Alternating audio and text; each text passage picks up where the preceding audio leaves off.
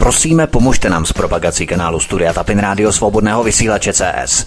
Pokud se vám tento nebo jiné pořady na tomto kanále líbí, klikněte na vaší obrazovce na tlačítko s nápisem Sdílet a vyberte sociální síť, na kterou pořád sdílíte.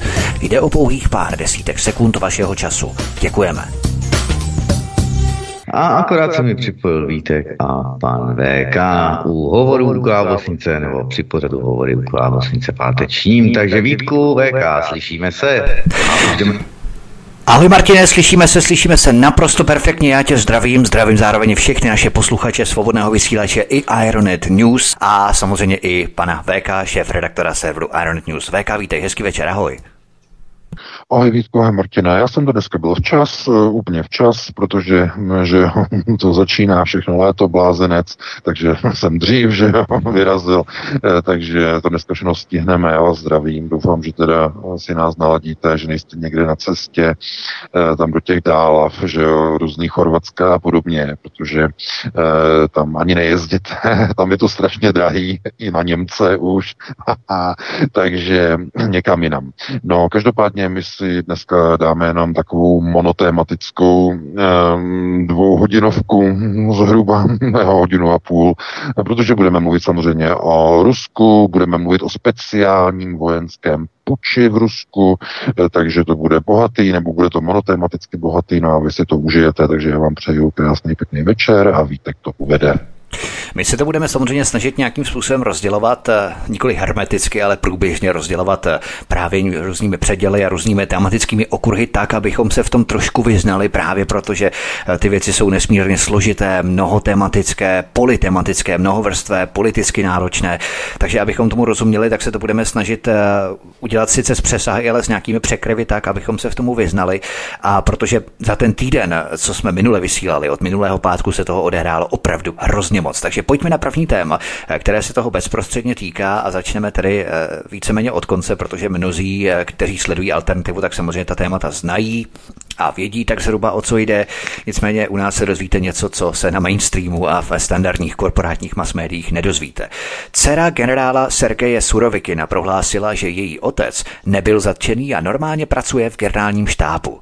Podle zdrojů však byl na výslechu FSB, znamená ruské tajné služby, rozvědky, kde se zajímali o jeho vazby na Evgenie Prigožina.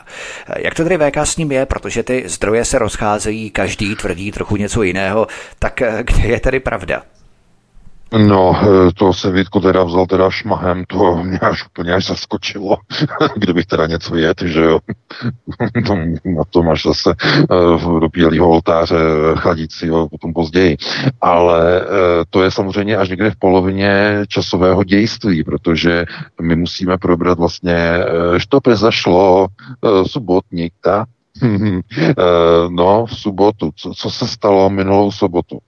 Eh, protože my jsme vysílali naposled v pátek a ty události začaly probíhat v Rusku vlastně už v pátek eh, večer. A, protože samozřejmě to bylo ještě takový nejasný, tak eh, jsme to nestihli v tom minulém pořadu nějak jako aktivně tedy probrat, ani to ani nešlo, protože ještě nebyly známy žádné informace, ale to, co proběhlo minulou sobotu, to znamená Eh, to, co oficiálně označováno za pokus o státní převrat eh, v Rusku, eh, má všechny parametry mm, maskírovky, všechny parametry psychologické operace, mm, která měla hned několik cílů, několik úkolů.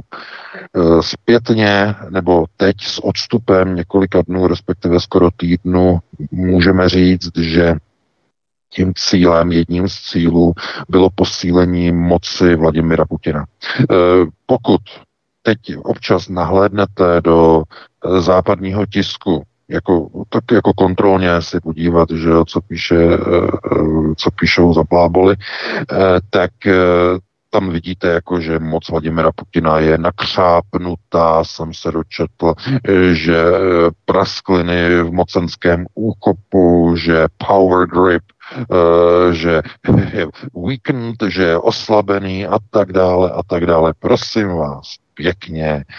Tohle to opravdu oni píšou z hladu Oni jsou špatně placený v tom mainstreamu. Eh, oni to píšou kvůli tomu, že rádi něco někde, ale prosím vás, to jsou jen nesmysl. Eh, Vladimir Putin posílil, protože celé to bylo připravené a zorchestrované tak, aby měl posílenou moc v mediálním uh, offsetu Ruské federace. V mediálním offsetu. A to si musíme vysvětlit. On to se bude s přesahem. Uh, já jsem si poslechl pořád jenom velice krátce, já fakt nemám čas, ale dostal jsem odkaz uh, pana analytika, pana Martina Kolera. Teď uh, křesní jméno, doufám, že ho nepletu, Vítku. Martin Koler, pan, pan Koler, je to tak? Martin? Halo, halo. Já poznamenám, ano, analytik vojenský Martin Koller. Je, je přesně ano, tak, ano, ano, je, přesně, ano, ano. přesně, já, protože já občas jako prostě ty křesní jména, tak eh, trochu se mi to plete. Eh, Takže eh, pan Koller skutečně měl pěkný pořád, já jsem si jenom pár minut, jsem si poslechnul t- různé odkazy, co jsem dostal, abych jako si poslechl některé úseky, některé názory. Skutečně jako velice zajímavé. A co mě tam zaujalo, a o tom bych rád teď pohovořil, jako v reakci na pana Kolera, je, že on, eh, jakožto eh, tuším, že bývalý voják, ale za- zase mě neberte za slovo, myslím, že on je bývalý, bývalý voják, eh, jakou má hodnost, taky nevím, že jo. Jsou strašný mezery informační v tomto ohledu, ale eh, on se tam jako postěžoval, že v podstatě je zděšen z toho, co v poslední době se děje v oblasti jakoby válek a válečnictví.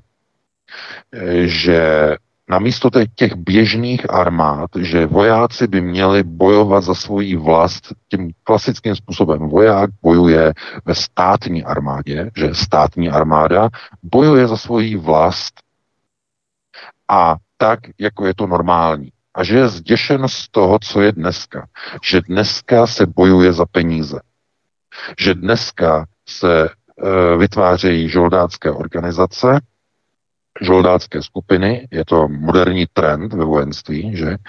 A dostávají zaplaceno za to, že bojují a že to nejsou potom vlastenci, respektive že to funguje na bázi e, financí, že už to není ta láska k té vlasti, kdy člověk bojuje a nasazuje svůj život za obranu a ochranu vlasti, ale že už je to za ty, ty děngy. Ja? To znamená za ty peníze je to a že prostě je z toho úplně zděšený. Já mu rozumím, protože, on jako z hlediska e, vojáka je, e, dívá se na to jako, jako voják z povolání. E, naprosto logicky. A nic proti tomu. Ale velký vykřičník a velké ale. Musíme si položit otázku, proč jsou soukromé žoldácké organizace tak neuvěřitelně efektivní v bojových úlohách.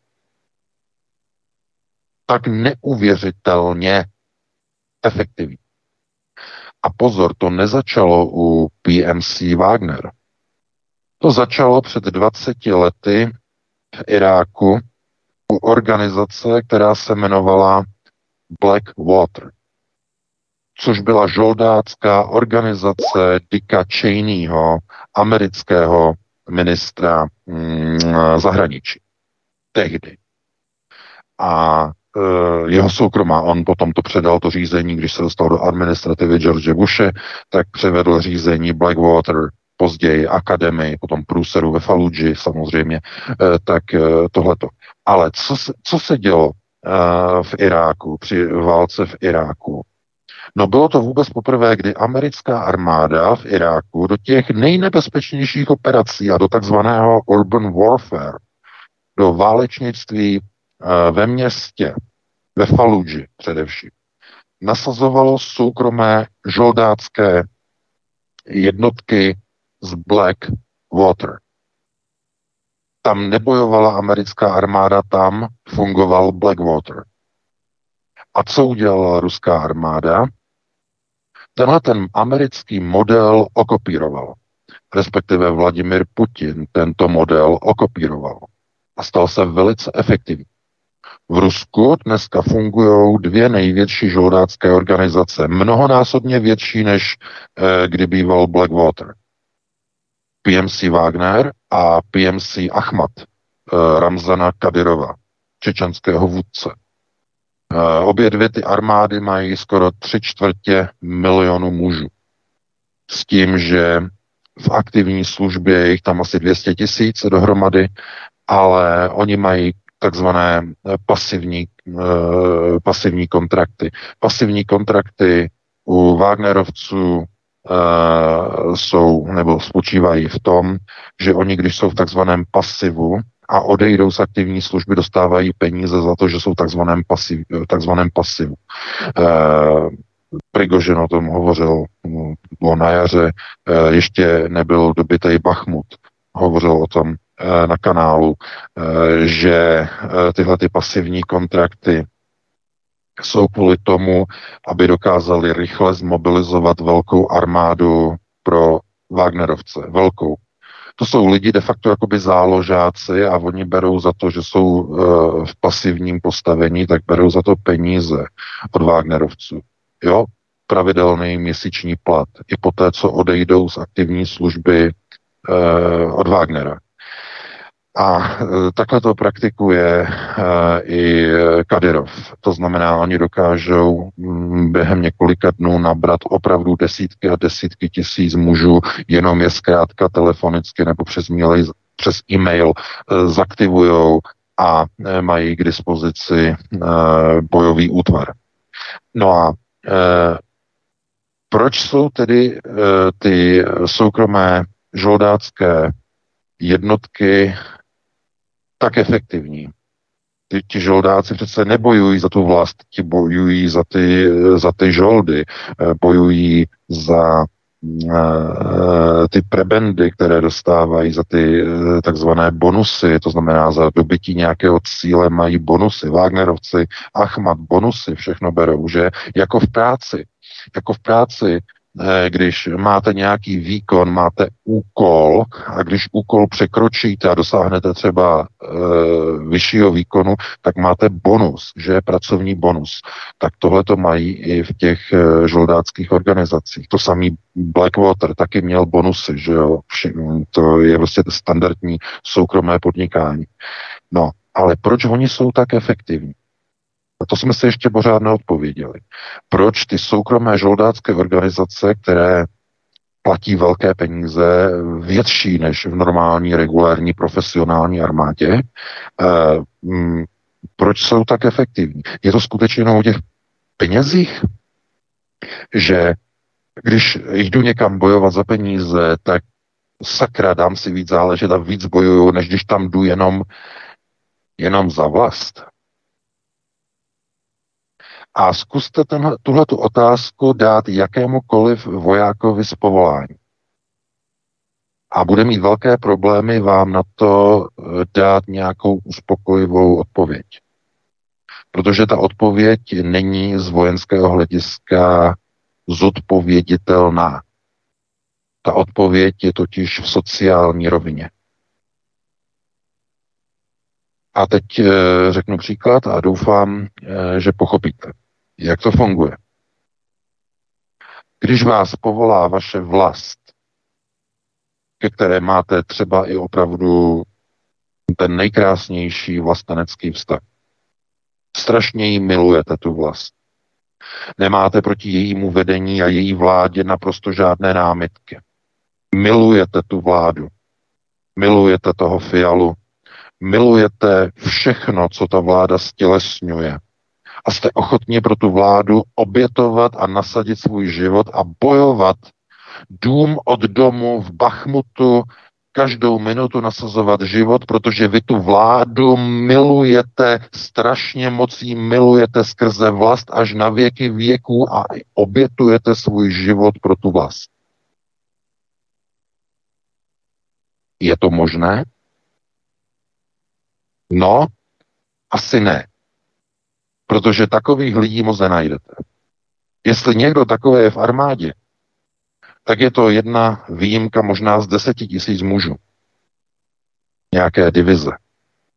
Zcela jednoznačně. Možná jeden, možná dva by se tam našli. Takový blázni. Jinak ale ne. Ta motivace v té válce u lidí, kteří tam jdou kvůli tomu, že jsou povoláni jako občané a jdou tam nasazovat životy, je malá. Je minimální. Není tam skoro žádná motivace, protože žebříček hodnot u válečného nasazení člověka je vždycky vyšší u rodiny, nikoliv u státu.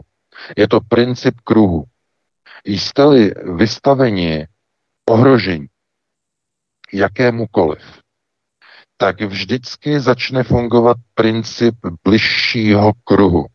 Máte celkem tři kruhy. Kruh rodiny, kruh životního prostoru a kruh národa. Vždycky, když dojde k vašemu ohrožení, vždycky prioritně upřednostňujete bezpečnost vnitřního kruhu své rodiny, eh, své manželky, svých dětí. Vždycky, za všech okolností. Proto u lidí, kteří bojují na základě draftu, že byli odvedeni do války, že byli eh, jako ukrajinská armáda, že chytají po ulicích a tak dále a tak dále, proto mají tak mizerné bojové výsledky. Jejich motivace je mizerná. Ale u lidí, kteří vstoupí do žoldácké organizace, je motivace k jejich boji každý den a k nasazování života motivována ochranou jejich zájmu vnitřního kruhu, potřebují totiž vydělat peníze na to, aby se jim nezhroutil jejich vnitřní kruh. Jejich rodina, jejich manželka, jejich hypotékou zatížený byt, který nemohou strát, splácet a muži hrozí ztráta rozbití rodiny na vnitřním kruhu. Je tedy ohrožen na vnitřním kruhu a jde do žoldácké organizace za velké peníze bojovat a když bojuje, tak má před sebou tu hrozbu rozpadu rodiny a vnitřního kruhu, když nevydělá peníze u Wagnera, u Achmata nebo u Blackwater. A to je ten důvod, proč ty žoldácké organizace mají tak děsivě vynikající a neuvěřitelné bojové výsledky. Je to o motivaci. Je to motivace přežití, ale ne toho člověka, ale jeho rodiny, jeho vnitřního kruhu.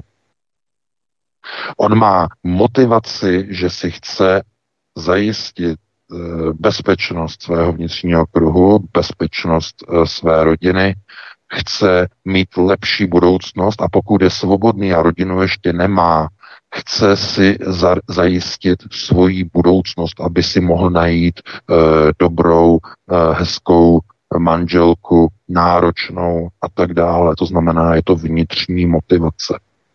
A motivace e, skrze finanční faktor u žoldáckých organizací je tudíž neuvěřitelná. To se nedá srovnávat s motivací mm, bojování s láskou k vlasti, s láskou k Fialovi a dalším potentátům, ať už je to Fiala nebo Putin nebo nějaký jiný potentát, tak to nefunguje zkrátka. Proto ta motivace eh, na tom vnitřním kruhu je tak neuvěřitelná. To je tedy moje odpověď nebo vysvětlení panu Kolerovi aby věděl, proč ta efektivita žoldáckých organizací je tak vysoká, tak neuvěřitelně vysoká. A teď nemluvím jenom o PMC Wagner, mluvím samozřejmě o všech žoldáckých organizacích, včetně toho zmíněného Blackwateru. Tam, kam nechtěli američtí vojáci, ani mariňáci ve Faluji nechtěli jít do těch bojů v těch úzkých uličkách, tam všude nasazovali Blackwater tam všude žoldáky. Královsky placený, ale nasazovali tam tak tolik jich tam zařvalo, že jo, a e, s, s, takovou, e, s takovým obrovským rizikem, že vojáci do toho jít nechtěli, říkali za strýčka sama tam nepůjdeme. No a oni tomu říkají strýček sam, Uh, někde by se řeklo, že strýček Fiala nebo Báťuška, Putin a tak dále a tak dále.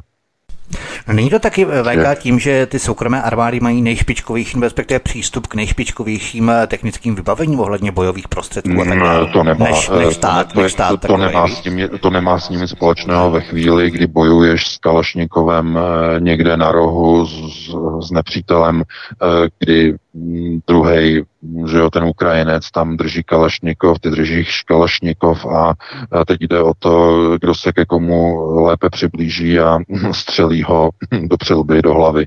To je, nebo hodí na něj granát a podobně. No to já myslím, že mají nějaký eh, lepší zbraně než Kalašnikovi třeba, víš právě, eh, to nemají. No, podívej se, lepší zbraně třeba měli američani a zařvali včera v Kramatorsku. 22 důstojníků americké armády zařvalo v troskách restaurace. No, k čemu jim byli. No, a co tam dělali, že jo? jejich, eh, jejich, jejich uh, Uber zbraně, že jo. Takže uh, ano, samozřejmě, že když mají třeba, já nevím, speciální vybavení, třeba jako noční vidění, takzvané noktovizory, že jo, no dobře, tak vidí výborně v noci. Ten, kdo nemá noktovizor, tak to má hodně blbý. Uh, samozřejmě, že to špičkové vybavení zlepšuje práci, ale tam jde skutečně o tu motivaci situaci, protože um, ty skvělé, já to řeknu takhle, kdo má dneska nejlepší vybavení? No to jsou Ukrajinci a ukrajinská armáda. Ti teď momentálně disponují tím nejlepším, co v životě nikdy ani neměli, jezdí si v leopardech nejnovějších, ani, ani česká armáda to nemá. Slováci na to koukají, říkají, máme jenom jeden leopard, Češi taky mají jenom jeden leopard, že jo. Ukrajinci ti tam jezdí prostě po polích, e, potom je trefí, vyskočí z toho a utíkají pryč, e, protože ty zbraně sice jsou moderní, ale zkrátka, když ta armáda nemá motivaci bojovat, no tak eh, ten výsledek neudělá. Myslíte si, že ti Ukrajinci, kteří jsou tam natáhnutí skrze draft, že mají e, motivaci bojovat proti ruské armádě, která je tam mátí a rozstřílí? Nemají. Jsou tam proti své vůli nahnáni v rámci draftu. Nemají motivaci. Kdyby měli obrovskou motivaci jako Wagnerovci, no tak e, ruskou armádu přejedou a převálcují. To je prostě zkrátka o tom, že ta motivace na tom bojišti eh, je naprosto klíčová, rozhoduje ty jednotlivé bitvy. A je jasné, zřejmé, že eh, v nové éře, teda v současné době, se ukazuje, že ta motivace eh, do těch válečných konfliktů Eh, bude ustupovat od toho faktoru národního nebo řekněme takového toho vlasteneckého odvodového systému a bude se naha dělat ty armády v podstatě na soukromé bázi, na privátní bázi, kdy eh, jednotlivé armády se začnou v podstatě jakoby privatizovat a e, do těch čelních linií se začnou používat ve větší a větší míře právě na základě zkušeností války z Ukrajiny a zkušeností s Wagnerovcema, ale i z, ale i z toho Iráku e, s americkou Blackwater, e, bude snaha nasunovat na čela armádních vojů v budoucích konfliktech právě soukromé žoldářské organizace. A to právě kvůli jejich vysoké efektivitě a velice eh, dobrém, dobrému vnímání ze strany veřejnosti. Eh, díky tomu, že umírají na té frontě a na tom čelu té fronty eh, soukromí žoldáci, tak to znamená, že tam neumírají běžní odvedení vojáci. A to znamená, že ta armáda má nízké ztráty v boji, protože do těch ztrát se uvádí pouze vojáci dané armády, nikoli v soukromé žoldácké organizace. Takže ten armádní generál, ten ministr obrany řekne, máme opravdu velice nízké ztráty, my jsme ztratili za dobu třeba 30 dnů, jsme ztratili jenom 320 mužů, ale už neřekne, že tam zařvalo 15 tisíc žoldáků nebo 20 tisíc. A to je právě ten uh, hlavní uh, model toho, mm, proč vlastně ty žoldácké organizace jsou tak preferované, proč mají takové dobré výsledky a proč tam není ta běžná armáda. Ta běžná armáda zkrátka je složená z lidí, kteří nemají dostatečnou motivaci k tomu, aby opravdu nasazovali svůj život takovým způsobem, že by riskovali své e, přežití na dané frontě. Takže takhle bych jenom reagoval na to video e, pana Kolera. Eh, a co se týče eh, tedy toho vývoje další situace eh, v Rusku v následujících dnech, tak to bychom si Vítku řekli až po přestávce, kdy tam Martin najde nějakou písničku nebo nějaký dvě písničky a po nějakých 6-7 minutách bychom se vrátili. Určitě, dáme si pauzičku a potom budeme pokračovat dál v našem povídání. Martine? Dobře, dobře, jdeme na to. Prosíme, pomožte nám s propagací kanálu Studia Tapin Rádio Svobodného vysílače CS. Pokud se vám tento nebo jiné pořady na tomto kanále líbí, klikněte na vaší obrazovce na tlačítko s nápisem Sdílet a vyberte sociální síť, na kterou pořád sdílíte. Jde o pouhých pár desítek sekund vašeho času. Děkujeme. No, slyšíme se, no ano, ano. Fajn, fajn, super. Tak eh, pojedeme na další téma, které tady máme připravené, jak si říkal, budeme trošku monotematičtí, budeme pokračovat v tom, co jsme začali minulou hodinu. Náborová střediska skupiny Wagner po celém Rusku zahájila znovu provoz a byly spuštěné nové kampaně na nábor nových rekrutů. Nikdo z Wagnerovců smlouvu s ruskou armádu dosud nepodepsal, to znamená, že všichni tak zamířili do Běloruska. A běloruská opozice samozřejmě bije na poplach, že má zaručené informace o výstavbě výcviku výcvikových táborů skupiny Wagner eh, v Bělorusku. Takže můžeme spekulovat, že v podstatě Lukašenko, to je jedna z teorií a velmi, řekněme, teorií, která se nejvíce blíží pravdě. Lukašenko byl s Putinem domluvený k uklizení Wagnerovců právě do Běloruska. Tam zkrátka eh, nastala nová situace. Polsko dneska, tedy Polsko. Se říká Polsko. E, lidi se stěžují, že jako neříkejte Česko, neříkejte Slovensko, říkejte česká vláda, říkejte slovenská vláda. Dobře, tak já to tak řeknu.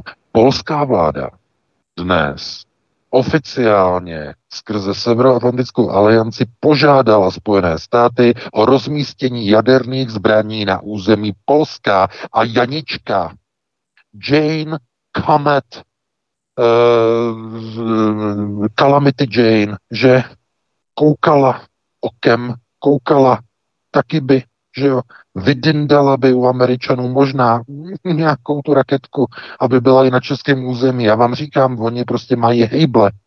Oni podepsali a odhlasovali dnes, bylo to dneska, Vítku, Uh, no, český šmůz, že? Uh, ano, bylo to no, včera, mám takový pocit. Ne, včera, to není důležité včera, ani. Jo. No, no, no, no, že schválili tu smlouvu DCA, že jo, o rozmístění amerických vojsk. Pekarové stekla málem slzička z dojetí, že to konečně prošlo. Budou američtí vojáci, přivezou rakety, zatím teda možná nějaký obyčejný, ale jelikož tam není žádná výluka v té smlouvě, žádná jaderná pojistka, tak možná brzy jaderné zbraně, stejně jako si o ně dneska požádalo Polsko. Polská vláda si dneska požádala Spojené státy o rozmístění jaderných zbraní v reakci v reakci na rozmístění ruských e, operačně taktických jaderných zbraní před dvěma měsíci e, v Bělorusku a v důsledku přesunu Wagnerovy skupiny PMC Wagner do Běloruska. Polsko má totiž obavy a strach, že Wagnerovci mají za úkol provádění sabotáží na polském území jménem e,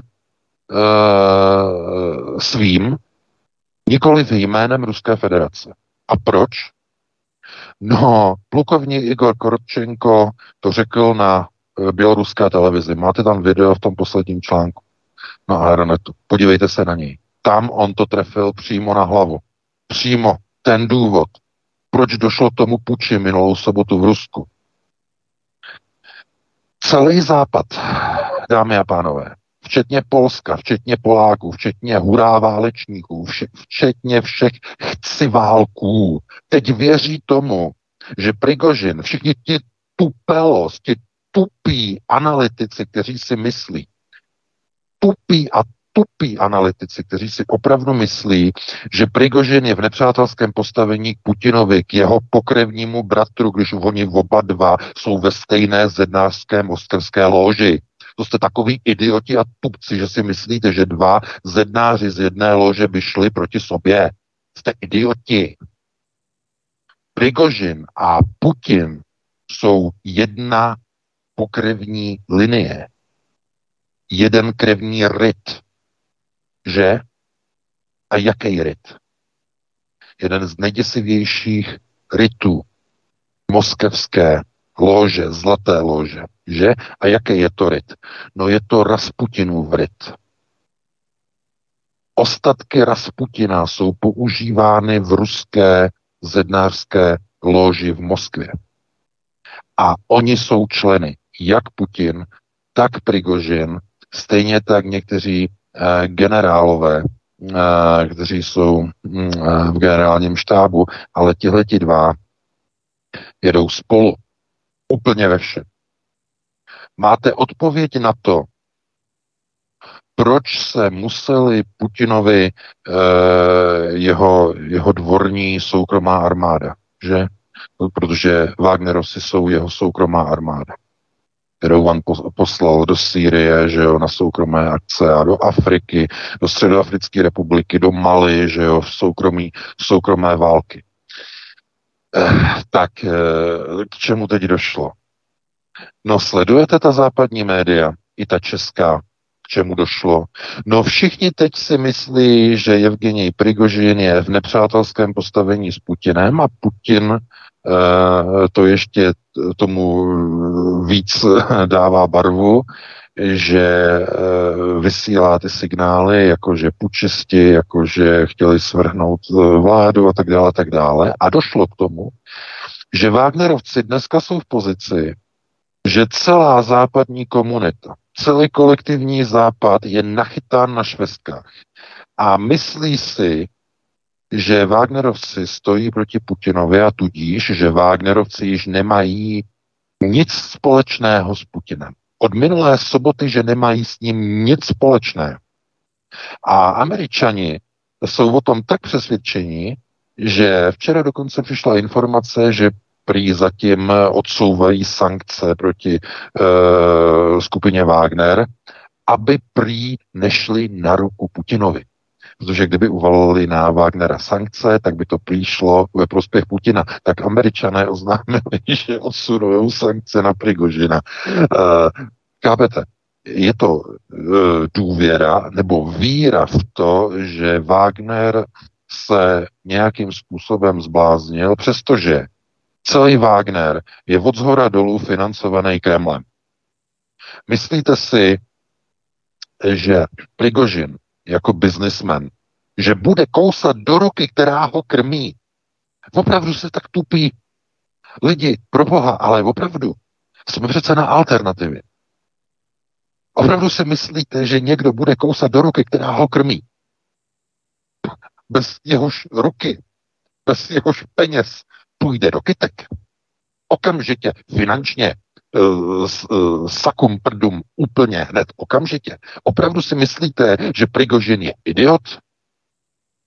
No, pokud si myslíte, že Prigožin je idiot, tak je mi vás opravdu líto. Jak ale potom vysvětlíte, že idiot má lepší bojové výsledky na frontě než celá ruská armáda i s námořnictvem dohromady? Pokud je idiot. Pokud je idiot, jak je možné, že dokázal to, co nedokázala ani ruská, ani ukrajinská armáda.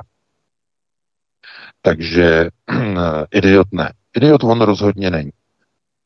On pouze plní to, na čem se bylo dohodnuto. A to, co na čem bylo dohodnuto, to pomalu vyplouvá na povrch. Protože se ukazuje, že nasunutí eh, ruských taktických zbraní do Běloruska je pouze začátkem inscenace mnohem větší než je celá ukrajinská krize. Poláci totiž mají plán na invazi do Běloruska a na obsazení Kaliningradské oblasti, ruské Kaliningradské oblasti. Včera to vypustil na běloruské televizi vojenský analytik, plukovník Igor Krotčenko. Video máte v posledním článku na Aeronet.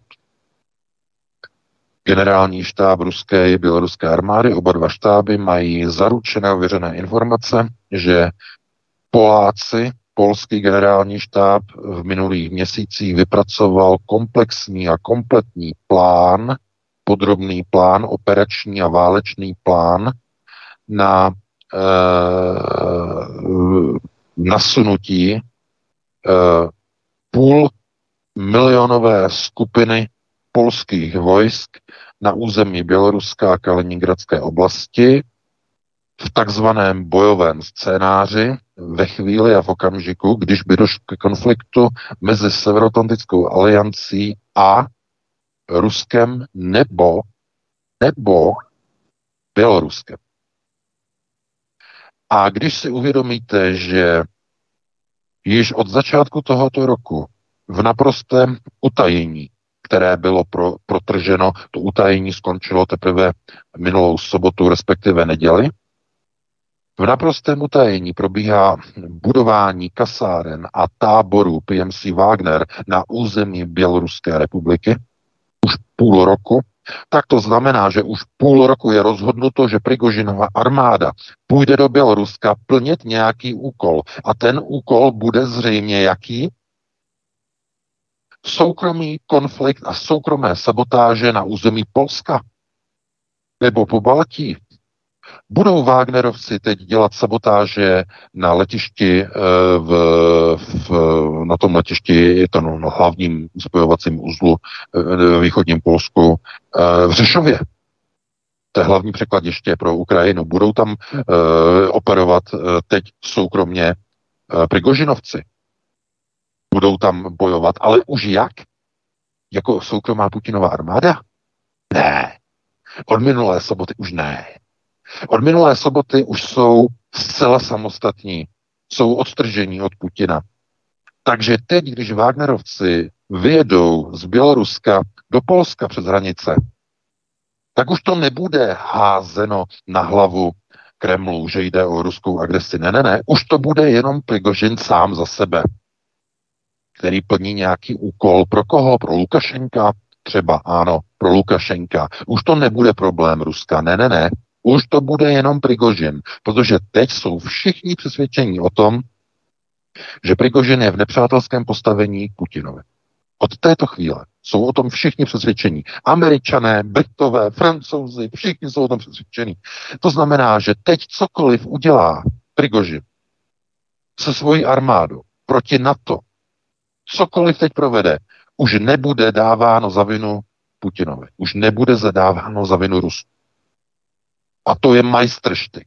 To je naprosto geniální šachový tah. Naprosto geniální.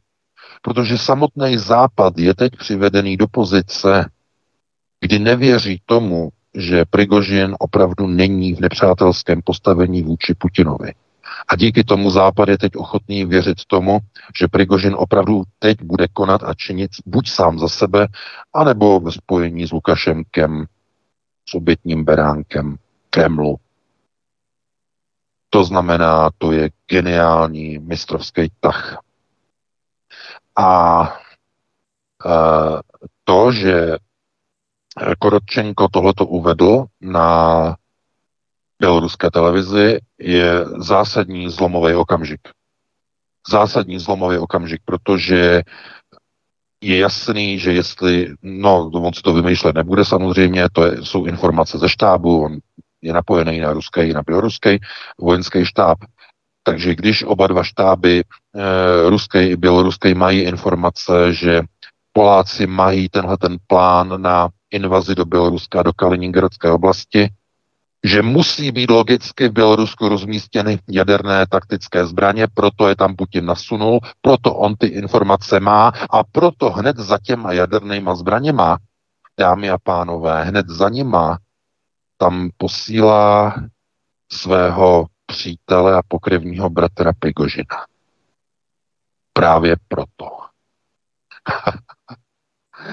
a aby Západ byl přesvědčený, že tam Prigožin jde sám za sebe a nikoli za Putina, Bylo potřeba udělat inscenaci, maskírovku, velkého rozkmotření dvou velkých bratrů v triku. Rozkmotření Putina s Prigožinem. A musí tomu ten západ uvěřit. Musíme to, ženě udělat tak, aby ten západ věřil, že my dva už se nenávidíme. My už dva spolu nemluvíme, ale hele, nebudeme to přehánět. Všechny kanceláře, PMC Wagner v Rusku necháme otevřený a musíme dál nabírat lidi. Jak odhalila BBC. Máte uh, v posledním článku odkaz a citaci z článku. Podívejte se tam. Stovky kanceláří po celém Rusku jsou stále otevřené. Vlastně žádná nebyla zavřená. Všechny fungují. Myslíte si, že kdyby se jednalo o skutečný puč, poctivý, nefalšovaný a nezinscenovaný, že by ty kanceláře, že by, že by byly stále otevřené, že by okamžitě nebyly uh, už v neděli ráno minulý týden, že by tam uh, to nebylo všechno zatažený tapety, teda tapety ne, ale zatažený rolety, stažený rolety, všechno zavřeno, už sem nechoďte, všechno bylo přeškrtnutý, konec, odpojený telefony, všechny kontaktní telefony, Rus, ruský telekom, jedním zmáčknutím tlačítka může deaktivovat všechny kontaktní telefony všech Wagnerovských eh, náborových kanceláří. A v tom okamžiku lidi se nedovolají a nemůžou už být, nemůžou už kontaktovat. A všechny ty telefony stále fungují v Rusku. Pro boha, lidi, proberte se. To je komedie. Myslíte si, že by, kdyby tam byl puč, že by nechali v provozu pučistický kanceláře, jste tak tupí. Opravdu jste tak tupí. To je prostě něco neuvěřitelného. Něco neuvěřitelného, jak e, lidi pozbývají naprosto elementárního analytického myšlení. Nedokážou si skládat fakta, která je bijou, mlátí do očí. Já nevím, jestli je to selektivní slepota, nevidí to, nebo to nechtějí vidět, ale zkrátka Jestliže Evgení Prikožin včera, že odpoledne, no v půl jedný odpoledne, přiletěl ve své soukromé helikoptéře eh, do svojí centrály v Petrohradu, eh, ruský bulvár Fontánka Ru, ho tam vyfotili, a on, aby neprovokoval, aby to nevypadalo, aby lidi se ho nevšimli, že co tady pro boha dělá uh, Prigožin, vždyť přece uh, prezident řekl, že má být ve vyhnanství, co on tu dělá, tak on si vzal chirurgickou zdravotní roušku, jako během koronaviru, jsou tam fotografie. Máte to tam v tom článku, to znamená, dal si roušku, uh, že jo, uh, velmi decentně, aby neprovokoval že si přiletěl z exilu eh, vzít, měl tam nějakou černou aktovku z krokodýlí kůže, podívejte se tam na to, máte to tam. No a přiletěl helikoptérou, odletěl helikoptérou, zkrátka eh, kanceláře PMC Wagner po celém Rusku normálně fungují, Prigožin si jezdí do svý centrály v Petrohradu, ne, nejezdí, on si tam létá v helikoptéře. Eh, a e, výsledkem jenom je to, že podle informací Rybara, e, to je tedy ruský analytik, e, uznávaný, minimálně tedy uznávaný, tak uveřejnil v úterý, tuším, na Telegramu, že podle jeho informací z generálního štábu Vladimir Putin sesadil náčelníka generálního štábu Valerie Gerasimova a odsunul ho na jiné úkoly, nechal ho ve funkci, to znamená, eh, nes, nesesadil ho z funkce, ale pouze ho odsunul na jinou práci a už nevelí speciální vojenské operace, operaci na Ukrajině. E, to je, to je, ten zák- to je ta základní e, informace, no a eh, místo něho, tedy podle těchto informací, tam nastoupil generál e, plukovník e, Michal Teplinský, což je samozřejmě Prigožinův člověk, protože Michal Teplinský je velitelem výsadkových sil a co se týče teplinského výsadkářů, tak ti zajišťovali Prigožinovi křídla v Bachmutu. Severní a jižní křídlo mu zajišťovali. To jsou lidi, kteří spolupracovali s Prigožinem, to znamená jeho jednotky Teplinský spolupracoval s Prigožinem v Bachmutu, takže to jsou dva, kteří e, se znají a kteří spolu dělali Bachmut. No a teď podle těchto informací tedy Teplinský teď e, šéfuje celé speciální vojenské operaci. To znamená, že Prigožin dosáhl svého cíle. Prigožin dosáhl čistky a Gerasimov už neřídí speciální vojenskou operaci. Proběhlo to v rámci reorganizace, tiše, nejedná se o veřejnou čistku, ale pouze tiše, pouze byl reorganizován v rámci genštábu na jinou práci, e, jiný úsek, jiné odvětví a vedením e, speciální operace na Ukrajině je pověřený Teplinsky. Takže tohle je výsledek. No a e, my, když se na to jenom podíváme s odstupem, tak si musíme připadat jako u blbejch, protože e, je jasný, že situace, která se rozehrála, když Polsko dneska požádalo jaderné zbraně, je vážná. Je maximálně vážná. A vzhledem k tomu, že e, ta zrácovská vláda včera schválila smlouvu rozmístění amerických vojsk v České republice, Eh, že oni to myslí vážně. Oni chtějí ten konflikt s Ruskem, chtějí ho. Proto Putin nasunul zbraně, jaderné zbraně do Běloruska, proto tam k ním, k těm zbraním, přisunuje nejschopnější část ruské armády. Která to je? PMC Wagner, žoldáci, královsky placení. A co budou ti žoldáci dělat? No, budou třeba provádět sabotáže na polském území svým jménem, aby to nevypadalo, že to dělá na pokyn Kremlu, protože to musí vypadat tak, že Prigožin s Putinem jsou nepřátelé, aby tomu Západ uvěřil. Ale všechny stopy ukazují, že nic se nezměnilo. A když si to všimla už i BBC, že všechny náborové kanceláře fungují bez změny v Rusku, už je to podezřelé i Britům. Brzy to začne být podezřelý všem, nejenom Aeronetu, všem ostatním. Takže analytická část a analytika znamená dívat se na fakta a přijímat je taková, jaká jsou. Bez skrupulí. Dívat se na to, co se děje, jak se manipuluje veřejným míněním v Rusku, na západě, jinde. To je úkolem alternativy.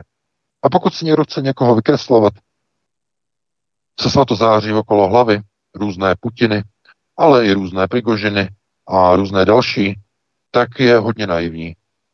Tihleti uh, fungují jenom na bázi uh, svých uh, zasvěcení, svých rytů, svých zednářských loží, svých úkolů a pokud si někdo myslí, že někde e, jsou nějaké takové ty, e, ty vznešené fráze, vlastenecké fráze typu hm, rasy a navsíkda a, a podobně. E, ano, samozřejmě, že to se pěkně výjímá v médiích, ale to nemá s tím vůbec nic společného.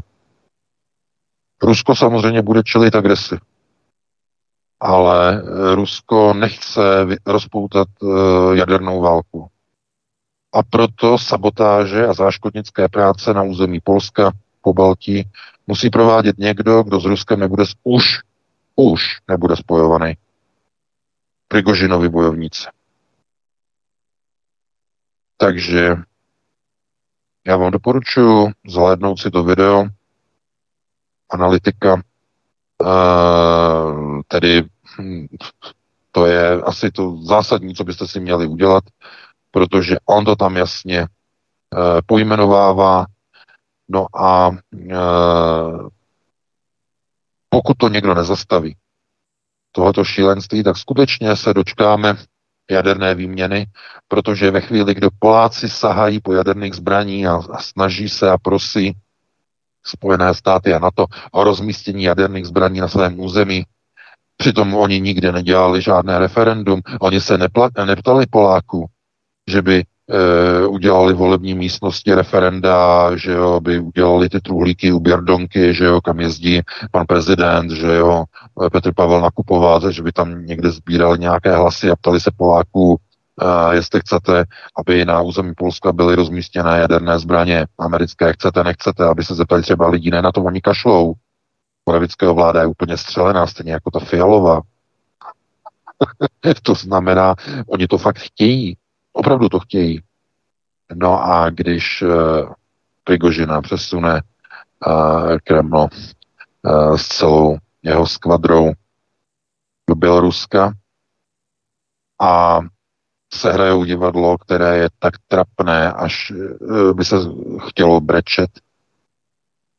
My máme věřit tomu, že Aleksandr Lukašenko, který chudák sám před čtyřmi roky zažil pokus o státní převrat v Minsku po prezidentských volbách, když mu Poláci udělali pokus o státní převrat v minských ulicích, my jsme to pokrývali zpravodajsky tenkrát, tak eh, máte tam články v historii, v archivu, tak eh, on byl na tom tak špatně, to bylo jen tak, tak, že Lukašenkova vláda nepadla, on musel zavolat do Kremlu na pomoc.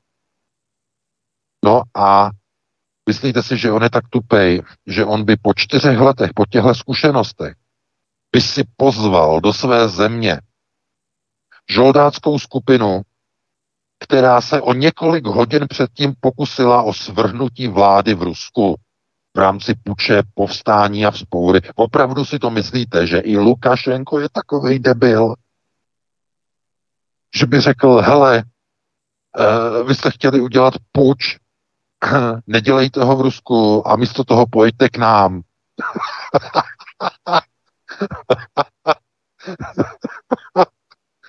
v Rusku už nebudete, pojďte k nám.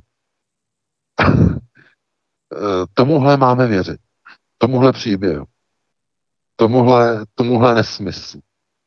Že Lukašenko, když přímém sle- přenosu sledoval eh, probíhající puč a cestu Prigožinovců na Moskvu, že ho napadlo, já zachráním Rusko a ty Prigožinovce si pošlu a pozvu sem k sobě, ke mně.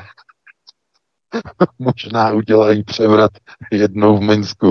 Taky jako tomu mojemu kamarádovi Putinovi, na kterém jsem úplně závislý od roku 2019 úplně ve všem. To je tragédie. Takovéhle příběhy nám servíruje Moskva, takovéhle příběhy nám servíruje Minsk, takovéhle příběhy nám servíruje eh, ruský tisk, takovéhle příběhy nám servírují západní média zejména. Eh, a my tomu máme zkrátka věřit. Jenže fakta jsou úplně jiná. Mohli bychom věřit oficiální teorii jenom tehdy, pokud by Prigožina zastřelili jako zrádce, pokud by zastřelili nějaké generály, kteří mu v minulosti pomáhali. Mohli bychom věřit tomu, kdyby okamžitě pozatýkali všechny pracovníky Prigožinových kanceláří jako jeho spolupachatele, Mohli bychom tomu věřit pouze v případě, že by uzavřeli všechny kanceláře, pokud by uzavřeli a zlikvidovali všechna telefonní čísla, pokud by naháněli členy Wagnerovců po celém Rusku. A mohli bychom tomu věřit jině v případě, že půl roku předtím by Rusko ve spojení s Běloruskem nebudovalo pro Wagnerovce tábory a kasárny v Bělorusku kvůli plánu rozmístění Wagnerovců v Bělorusku v důsledku plánu a krize s dodávkami zbraní na Ukrajinu, které Rusko už nemá jak jinak blokovat, než prostřednictvím jiných způsobů a jiných cest, jako jsou různé žoldácké organizace, které mohou a budou moci svým jménem provádět sabotáže za hranicemi Ruska, za hranicemi Běloruska. V Polsku, po Baltí. Všude možně. Wagnerovské jednotky, které už nikdo řídit nebude, obrazně řečeno, tedy bude si to aspoň západ myslet. No a Poláci to tuší, Poláci vědí a proto dneska v pátek Moravěcký a jeho vláda v hrůze a zděšení požádali Spojené státy o rozmístění jaderných zbraní. Já vás jenom upozorňuji, že pokud téhle žádosti bude vyhověno, což bude největší šílenství v historii celé Evropy, tak je to otázka jenom času, než stejný požadavek přijde i od České republiky a od Slovenska a od některých dalších vlád, protože i Češi, že jo, e, nebo česká vláda, aby jsme byli přesnější, i slovenská vláda, no možná ta budoucí ne, která přijde po volbách e, na konci, na konci září, ale to ještě uvidíme, jak to bude, protože e, přišly velice znepokojivé informace na Telegramu. Pan Kolár, Denny Kolár, já jsem sledoval jeho poslední videokast a on tam uveřejnil velice znepokojivou informaci, že má dojít údajně podle jeho informací ke zmanipulování a sfalšování slovenských voleb. E, má prý proto nějaké důkazy, nějaké informace, které uveřejní. E, zmínil tam sčítací mašiny e, společnosti Dominion a další, to znamená, nevím, podívejte se na jeho kanál, je to, je to závažné prohlášení, závažné obvinění, ale Vůbec bychom se tomu nedivili, protože uh, Slovensko bude mít důležitou úlohu v dalších operacích americké armády v Evropě proti Rusku a uh, kdyby náhodou hrozilo, že se tam k moci dostane uh, smer, tak by samozřejmě to byl velký problém pro americké velvyslanectví v Bratislavě, zcela jednoznačně. Ale, jak říkám, to má velké přesahy. Důležité je to, co se teď odehraje v Polsku, pokud ten požadavek bude nějakým způsobem, způsobem splněn, pokud ten požadavek povede k rozmístění jaderných e, zbraní na území Polska. Je to, zdůraznuju, je to jenom otázka času, než Calamity Jane začne křičet a začne vypouštět kontrolní balóny, zkušební balóny, že by taky i na území Česka mohly být třeba nějaké rozmístěné zbraně, ale ne pod naší ochranou. Řekne, ne, ne, ne, američané by to měli pod kontrolou v těch svých lokacích a dislokacích které jsou stanoveny ve smlouvě DCA, kterou včera parlament i senátníci nebo senátoři e, schválili, že a všichni se poplácali po ramenou. No, možná, že tím podpisem a že tím schválením zatáhli Českou republiku do války s Ruskem. Možná v budoucnu se to možná tak bude jevit. Teď zatím ne, ale možná v budoucnu historici zpětně potom sto let zpátky, jestli vůbec bude nějaká potom historie, jestli to nebude všechno smazané eh, termonukleárním ohněm, ale eh, budou potom říkat, no a tady ten nastal ten okamžik. Tady zrovna toho 29.6.2023 došlo k tomu bodu zlomu, kdy Česká republika ratifikovala smlouvu o rozmístění vojsk, která potom na jaře v roce 2000 eh, 24 vedla k rozmístění nebo k uskladnění amerických zbraní, které se potom následně v září 2024 staly terčem preventivních úderů, úderů ruské armády po vypuknutí krize na hranicích s Běloruskem. Například. Říkám například. Takhle to potom budou zpětně historici, kteří přežijou, to budou popisovat. Například takto. Takže šílenství, obrysy, obzory šílenství, přání a touhy války jsou samozřejmě reflektovány na straně Ruska. Rusko musí přijímat opatření. A Rusko nechce vyvolat válku. Ale nemůže dovolit pokračování vyzbrojování Ukrajiny. To znamená, musí začít ničit na území Polska ty základní nějak jinak. A jak? A jak? Jakým prostředkem? No nějakou soukromou armádou. Nějakými bojovníky, kteří nebudou mít žádné spojení s Kremlem. Už nebudou mít. V minulosti možná měli, ale teď už nemají. Je to vše rovno. To znamená proto ty jaderné zbraně do Běloruska, proto Wagnerovci do Běloruska, proto Poláci chtějí jaderné zbraně pro sebe rozmístit. Mají připravený plán na invazi do Běloruska i do Kaliningradu. Takže ten poslední článek si tam přečtěte, velice doporučuji, protože to otevírá další a další obzory uh, celé té inscenace z minulé soboty. To znamená, spousta věcí se tím vysvětluje. No, Vítku, máme 2046 a e, jestli máš teda nějakou doplňující otázku, a pokud ne, tak e, to bychom si mohli udělat už nějakou přestávku. Jsme to vzali z jedné vody na čisto a pustili bychom se do telefonujících dotaz, dotazníků. Ne, Já tady mám ještě VK, mám tady ještě doušku v rámci toho tématu, které jsme probírali, protože je to v souvislosti s třetím tématem, které tady máme připravené. Můžu tomu říct samozřejmě zkrátce, protože ty jsi eh, nějak nedočkavý a netrpělivý na ty přestávky, dneska nějak extrémně. Ale eh, to poslední téma se týká právě dovršení těch eh, všech té celé pyramidy nebo architektoniky, o které jsme tady bavili v těch předchozích minutách. Prosíme, pomožte nám s propagací kanálu Studia Tapin Rádio Svobodného vysílače CS. Pokud se vám tento nebo jiné pořady na tomto kanále líbí, klikněte na vaší obrazovce na tlačítko s nápisem Sdílet a vyberte sociální síť, na kterou pořád sdílíte. Jde o pouhých pár desítek sekund vašeho času. Děkujeme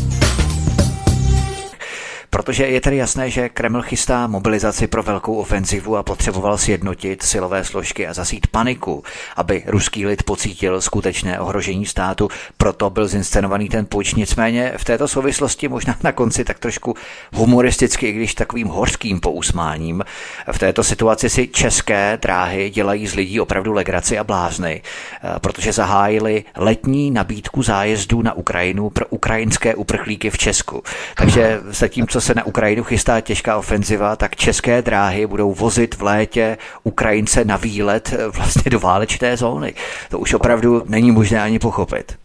E, ano, já jsem říkal, tohleto už oni si nedělají blázny, dělají si kozy, e, protože lidi dojí jako ty kozy a ještě z lidí dělají voly, protože opravdu, víte, oni to můžou dělat, protože České dráhy jsou státní podnik, Eh, tam to všechno kontroluje Fialová garda a oni zkrátka, eh, že jo, jedou všechno pro Ukrajince. A oni už se nemusí ani zdráhat, eh, že budou vypadat jako úplně jako blázni, že vozí Ukrajince s ukrajinským vozí Ukrajince s válečným azylem zpátky do válečné zóny na Ukrajině. Tohleto, když jenom napíšete na papír, nebo to řeknete, tak to působí opravdu jako oxymoron, to znamená věci a fakta, která se vzájemně vylučují, ale ne u českých drah. U těch je to normální. To prostě můžete vozit e, zkrátka do válečné zóny. Ano, a koho tam budou vozit? E, myslíte si, že na ten vlak nasednou e, statní a zdatní ukrajinští muži, kteří ve Vítkovicích běhají s pistolí, že? To je ta kauza, kterou pan eh, Konvička eh, teď uveřejnil na svém Facebooku.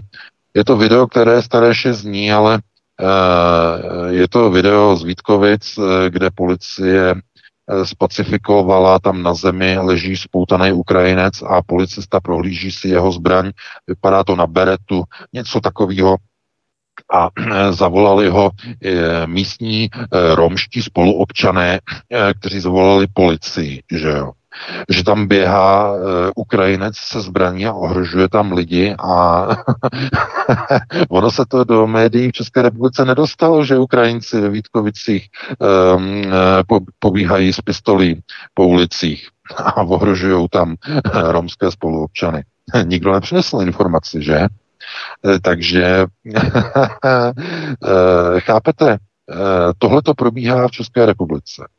To znamená ve chvíli, kdy na Ukrajině, minimálně na té západní, řekněme tedy od Dněpru směrem na západ, je to relativně bezpečné, mohli by se vrátit na Ukrajinu, tak se nevrací, ale české dráhy tam dělají teda aspoň ty zájezdy v létě.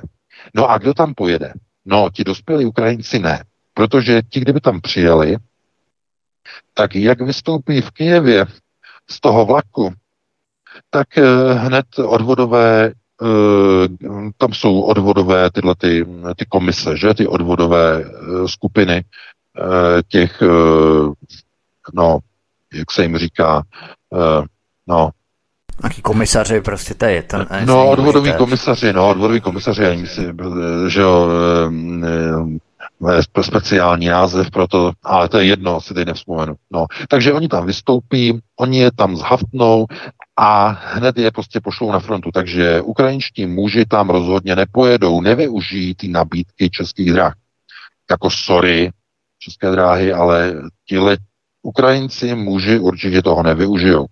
Ale kdo by to mohl využít? No, budeme vozit, dámy a pánové, budeme vozit na Ukrajinu do válečné zóny maminy s malými dětmi.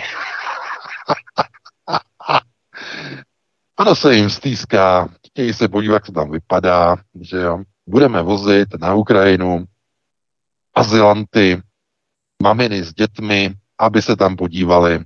A budeme doufat, že tam Rusové zrovna nepošlou nějaké kalibry, že tam nepošlou žádné kinžály, že zrovna ty děti nepůjdou do nějaké pizzerie v restauraci a zrovna tam nebude schůzka nějakých e, generálů a vojáků jako v pizzerii v Kramatorsku, kam eh, dopadla ruská raketa, pozabíjela tam generály, dva generály ukrajinské a 22 žoldáků z celého světa, američany, kanaděny a tak dále, protože dostali tip od nějakého důchodce, který eh, dal tip ruské rozvědce, protože oni tam mají mezi místním obyvatelstvem svoje typaře a údajně nějaký důchodce si toho všiml a e, sdělil to e, ruské GRU, která operativně poslala na tu re, e, restauraci raketu.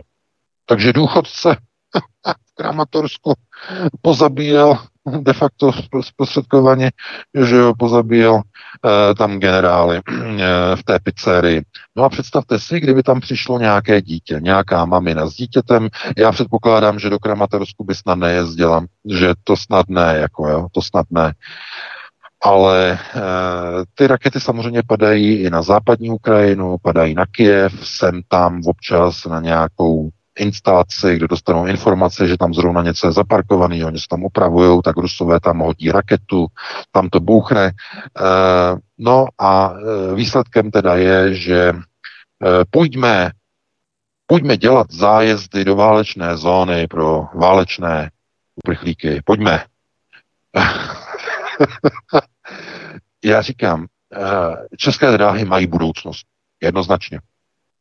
Eh, tam je progresivní management, který mu to myslí, hlavně teda za Fialovy vlády, to klobouk dolů, tohle to, to, to bych nevymyslel ani po pěti vodkách. Eh, oni to mají v pácu, takže já říkám, musíme opravdu jako uznat české dráhy, všechna čest, tohle to vymyslet, to teda, eh, to muselo, to muselo stát hodně úsilí. No, samozřejmě ironicky o tom říkám eh, tyhle, ty, tyhle ty poznámky. Já doufám, že to chápete. Eh, no, eh, uzavřeli bych jsme to výtku, máme 2054. Martin tam najde nějaké písničky do té 21. hodiny, nějaké dvě, tři a potom bychom se mm-hmm. telefonický dotaz. Tak my budeme jenom doufat, že ty vlaky mají pojištěné ty vagóny, pokud by došlo k nějaké, nějakému útoku, tak ale zase by to platila stejně pojišťovna z České republiky, tak bychom si nějak nepomohli. V rámci jedné státní instituce by to sanovala jiná státní instituce. Tak, protože soukromá pojišťovna by zase nebyla. Tak dáme si, Martine, zahrajeme si dvě, tři písničky a potom vstoupíme dobře, do poslední. Dobře, nachystáno, jdeme na to. Prosíme, pomožte nám s propagací kanálu Studia Tapin Rádio Svobodného vysílače CS. Pokud se vám tento nebo jiné pořady na tomto kanále líbí, klikněte na vaší obrazovce na tlačítko s nápisem Sdílet a vyberte sociální síť, na kterou pořád sdílíte. Jde o pouhých pár desítek sekund vašeho času. Děkujeme. Tak, dámy a pánové, jsme zde, zjistíme si Vítek a VK jsou zde taktéž a vrhneme se na telefonní dotazy. Já jsem tady, Martiné. Ano, čekáme na dotazníky. No. Dobře, dobře, mám prvního volajícího, takže jsou vysílat český večer, můžete položit dotaz. Pěkný večer, jenom tak bych se zeptal pana VK, uh, helejte, celá ta kolektivní sebranka měla obrovskou radost, jak hodí to Rusko a zapomněli si nějak všimnout, že to vlastně hodí Francie. A ty francouzský chlapci mladí to vzali nějak pevně do rukou teďko, koukal jsem, jak přeprávají i policejní stanice, auta, berou si zbraně. To není jako když reformovali uh, důchodovou reformu. Teď to vypadá co ostřejš, jaký to máte názor? Děkuji, vás poslouchat. Děkujeme. No samozřejmě tam se to vyvíjí, to je ongoing, it's an ongoing event, jo. Teď jak to říct česky. Uh, no, uh, je, to, je, to, je to v průběhu, jo, je to v průběhu. Takže zatím nejsou prostě nějaké další data, další informace, kdo by zatím mohl stát. Zatím to údajně vypadá na takzvané přestěhovalce. Já to tady sleduju na Tikru, na Bloombergu, eh, že nepokoje, že policie označuje přestěhovalce. No, přistěhovalce. Uh, to, je, to je široký pojem, objem. No tak to budou Ukrajinci? No tak asi ne. Uh, to budou spíš z, z prostoru Magrebu, samozřejmě Magrebu. Situace uh, Francie si natáhla Eh, historicky spoustu lidí ze svých bývalých kolonií a není pro ně ve Francii práce. Další problém je, že práce pro ně není, protože nemají dostatečně vysoké vzdělání. A tihle uh, připrchlíci většinou pocházejí z, z velmi uh, problematických poměrů, někde ve střední rovníkové Africe, a e, přijdou do té Francie a e, de facto e, nemají žádné uplatnění. Někteří z nich dokonce jsou negramotní, takže ani ne, nějaká rekvalifikace nepřichází v úvahu. No a samozřejmě, že je jich tam víc a víc, vznikají geta, no a nespokojenost lidí. Ale pozor, tohle je jenom takový ten obrys, to je obrysový rámec. Všechna, každé, každé vzpoury, Eh, každá povstání mají někde nějakou architekturu. Nějaká architektura. Eh, že by ty procesy probíhaly úplně až ze zdola, eh, to většinou platí po nějakou krátkou dobu. Krátká doba. V tom okamžiku, kdy se nabalí na to nějaký impuls síly, tak se najednou objeví vodnikud připravení kádři, kteří začnou to hnutí manévrovat někam, někam lehce jinam. To se stalo v roce 89 v Československu. To první masové hnutí, občanské fórum, které vzniklo, bylo ze začátku hnutím reformním, které chtělo reformu eh, Československé socialistické republiky. Chtělo reformu. Ale hned v tom okamžiku, když se ukázalo, že ty masy jsou dostatečně velké, se objevily v čele občanského fóra velice zvláštní figury. Figury dosazené e, z různých prognostických ústavů, kteří najednou nemluvili o reformě socialismu, ale o úplné demontáži a pro nastoupení cesty ke kapitalismu, ke kapitalistické společnosti. A Eh, my potřebujeme více informací a více dat z té Francie, to znamená, kdo zatím stojí. Jestli je to e, nějaká, nějaký nepokoj, který je vyvolaný třeba nějakým zásahem policie, e, nějakým, někde nějakou střelbou, o čemž ještě třeba ani nevíme, došlo k povstání, že jo, proti policejnímu násilí a brutalitě, a nebo je to systémový proces, který má za úkol a, změnit například některé politické procesy ve velké evropské zemi. Co by, čemu by to vedlo, kdyby ve Francii došlo ke státnímu převratu? Druhá největší ekonomika Evropské unie. Co by to znamenalo? No, to je velmi brzo. Já říkám, nepředbíhejme událostem. Opravdu nepředbíhejme, musíme si počkat. Musíme si počkat, co se z toho vyvine. Potřebujeme několik dnů, Eh, aby se ukázalo, kdo zatím stojí, eh, jaké budou výroky politiků, kdo se bude k tomu vyjadřovat, to je také důležité, kdo to bude podporovat eh, kdo tomu bude odporovat. To jsou zásadní otázky. Může se stát a uvidíte, že někdo řekne, že oprávněné požadavky protestujících. To je takové to univerzální eh, vyjádření, že oprávněné požadavky protestujících na něco, že oprávněné požadavky. Takže pozor na to. Budeme to samozřejmě sledovat. No, pustíme se do dalšího volajícího, pokud máme někoho. Jistě, že máme. Připojuji do vysílání svobodný vysílač hezký večer. Musíš krásně slyšet, Martine. Halo, halo. Můžete položit dotaz. Ano, poslouchám. To, dobrý večer, přeju vám. Vítkovi, panu VK. Prosím vás, trošičku, jenom tady je Bořek z Moravy, jenom trošičku tak odbočím z tohoto dnešního tématu.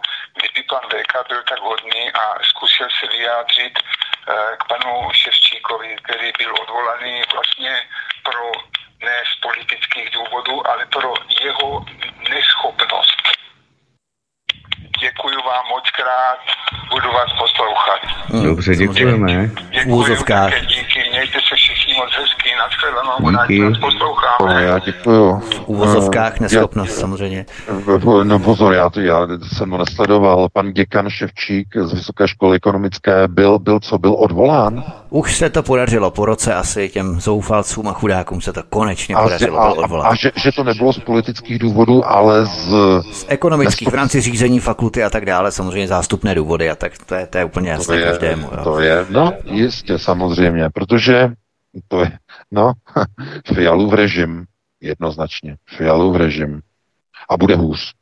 Já nechci malovat hm, čerta na zeď, hm, protože na ty zdi už jsou hodiny, že jo? To stačí bohatě, že tam jsou ty hodiny, které padají občas dolů, eh, na to, že bych tam maloval čerta, ale eh, bohužel v té společnosti dochází k opravdu k procesům fašizace a nacifikace, k utahování šroubu, k omezování svobody, k vyhazování prvních profesorů a prvních děkanů z vysokých škol kvůli tomu, že měli jiný názor, že šli na demonstraci, že vyjádřili občanský názor, eh, vyhození ze školy, jako v 50. letech. Je to úplně to samé, je to znovu zpátky. Je to znovu, znovu je to zpátky, znovu se to vrátilo. To by mělo dě- lidi děsit. Tohle to by mělo lidi děsit. To je neuvěřitelné. Chápete? Už se to eh, eh, pozitivní věc. Paní Martina Bednářová, učitelka ze školy, že, která byla obviněná, že popírá válku na Ukrajině, tak byla předevčírem, ne, blbnu, minulý týden ve čtvrtek už, minulý týden ve čtvrtek byla zproštěna obvinění. Naštěstí, to znamená, ale bylo to, myslím, prvoinstanční rozhodnutí, teď mi neberte za slovo, jestli se státní zástupce bude odvolávat, nebude odvolávat, já fakt nevím, jestli to je finální, nebo to není finální, ale byla zproštěná obvinění. Já říkám, to je takové to světlo, ten, ten, ten, tento bliknutí, e, jakoby normality zpátky, jakože už je to jako normální, ale já se obávám, že to jsou jenom takové poslední záchvěvy nějakého rozumu a demokracie v rámci třeba té justice, protože eh, pokud je to tak daleko, že na vysokých školách, tam, kde přece v akademické obci, na vysokých školách, pluralita názorů na akademické půdě by se měla především respektovat na té, že jo, e, diskutovat, e, mluvit o tom, ne, ne, ne, ne, ne, oni ho, studentská rada ho vyhodí na jeho návrh, že jo, studentská rada, že ho tam nechtějí a tak dále, a tak dále, tak teď ho odvolal přímo e, e, rektor, myslím, že rektor přímo odvolal, ne, takže, no, a je hotovo, je hotovo. To je tragédie samozřejmě. Takže to zase nejsou zase pozitivní informace. No. Takže děkuji teda za informaci a pustíme se do dalšího volajícího. Tak, svobodný vysílač, hezký večer. Dobrý večer. Mohl bych se zeptat, strašně vás zdravím a pozdravuji, mohl bych se zeptat, Jestli náhodou něco víte o přednáškách pana Grigorie Klimova. Je to vyšší sociologie. Děkuju a moc si vážím vaší práce. Děkuju. Dobře, dobře, děkujeme. No, já děkuju, no. Děkuju Klimov samozřejmě, Klimov samozřejmě, to je znalec, uh, velký znalec, jak tedy procesu rus, takzvaného ruského samoděržaví, otázek takzvaného ruského sionismu. A pokud něco od něho budete číst, uh, nějaké věci, tak já to osobně zařazuju jako do takové té tlusté literatury, uh, nebo ani literatury, To se není tak se úplně až tak tlustý, ale konceptuální materiál. Ano, konceptuální materiál. On de facto popisuje velice dobře pozadí Ruska pozadí procesů v Rusku, historicky, ale, v sou, ale jakoby v současných procesech, v přenosu do současných procesů. Jo? To znamená, i dneska můžete odvodit uh, ty procesy, které jsou jakoby odvozované od uh, doby ještě uh, v carském Rusku, to znamená vliv tehdejšího uh, ruských židů uh, na uh, procesy v carském Rusku, potom v v raném sovětském svazu, v dobách Lenina, respektive Uljanova, potom Stalina a tak dále, tak dále. Takže já to doporučuji. Rozhodně doporučuji. Eh, v každém případě. No, pustíme se do dalšího volajícího, pokud máme někoho. Máme, máme a rovnou ho tedy připojuji do vysílání. Svobodný vysílač, můžete položit dotaz. Hezký večer. Ano. Dobrý večer, slyšíme se? Ano, ano. Ano, eh, tady Karel, volám k tomu Ševčíkovi a to se stýká i potom dalších škol. On Ševčík sice je eh, zmetek z hlediska minulosti, ale ten děkan to je ještě horší dáreček, včetně některé tre, eh, některých spoluúčastí na mnoha milových věcech s nějakým fondem. Ale v každém případě to je totiž, že to byl takový pokusný balonek, na další vyhazov. Jakým způsobem, pane Veka, doporučuje se, doporučujete se proti tomu bránit pro ostatní další učitele nebo další lidi z dalších různých jiných zaměstnání, protože to je takové, dalo by se říct, návod k použití pro všechny. Mm-hmm. No, děkuji. Dvořák, rektor Dvořák, key, invest, key investment já, já a tak dále. To, já teď na to odpovím způsobem, způsobem, že někomu spadnou hodiny ze zdi. Běžte honem rychle, utíkejte a držte si hodiny, a nespadnou. Já na to teď odpovím. E, jak se proti tomu bránit? Jednoduše, držte hubu a krok. Držte hubu a krok a nebudete vyhozeni. Tak, svobodný vysílač, hezký večer. Hodiny spadly. No, počkej, Martin, ještě se dokončilo. Jak Martin vydechnul úplně. je, to, je to skutečně takhle, jo, protože nic jiného proti tomu dělat nelze, protože když to proti tomu něco budete dělat, tak vás vyhodí. To je jednoduchá rovnice, ta mantra je velice jednoduchá. Eh, vy když začnete s těma lidma polemizovat velice opatrně, hele, ono je to třeba možná takhle, víš, tak ti chci válkové na vás vědou, co to říkáš, ty jsi se zbláznil, ty vole, ty meleš, e, jako ten ševčík, ty vole, ty meleš, jako nějaký ten, eh, ten Putinovec tamhle, jsi se zbláznil, ne? A v tom okamžiku máte vy na výběr dvě reakce.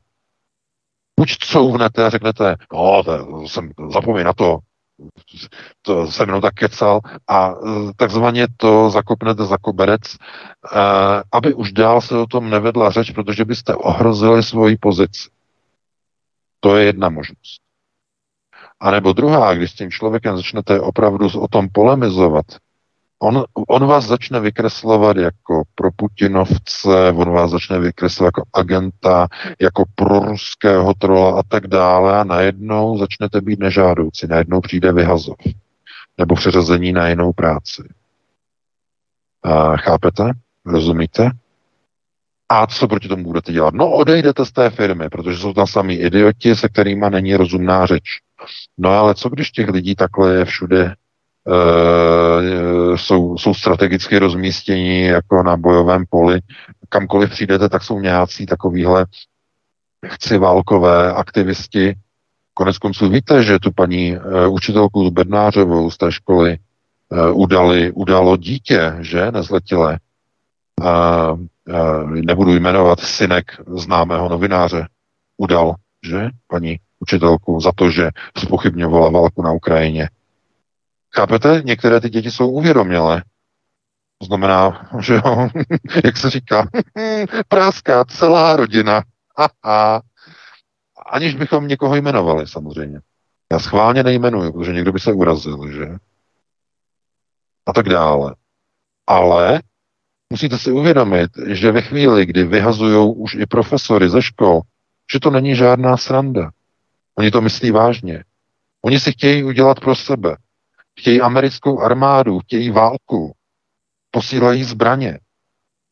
Na jedné straně chtějí zavřít ženskou, která říká, že na Ukrajině válka není, a potom, když české dráhy tam posílají vlaky pro uprchlíky, aby ukrajinští uprchlíci jeli na Ukrajinu a e, vystoupili tam někde v Kijevě, tak je to úplně normální, protože, protože proč? Protože tam válka není.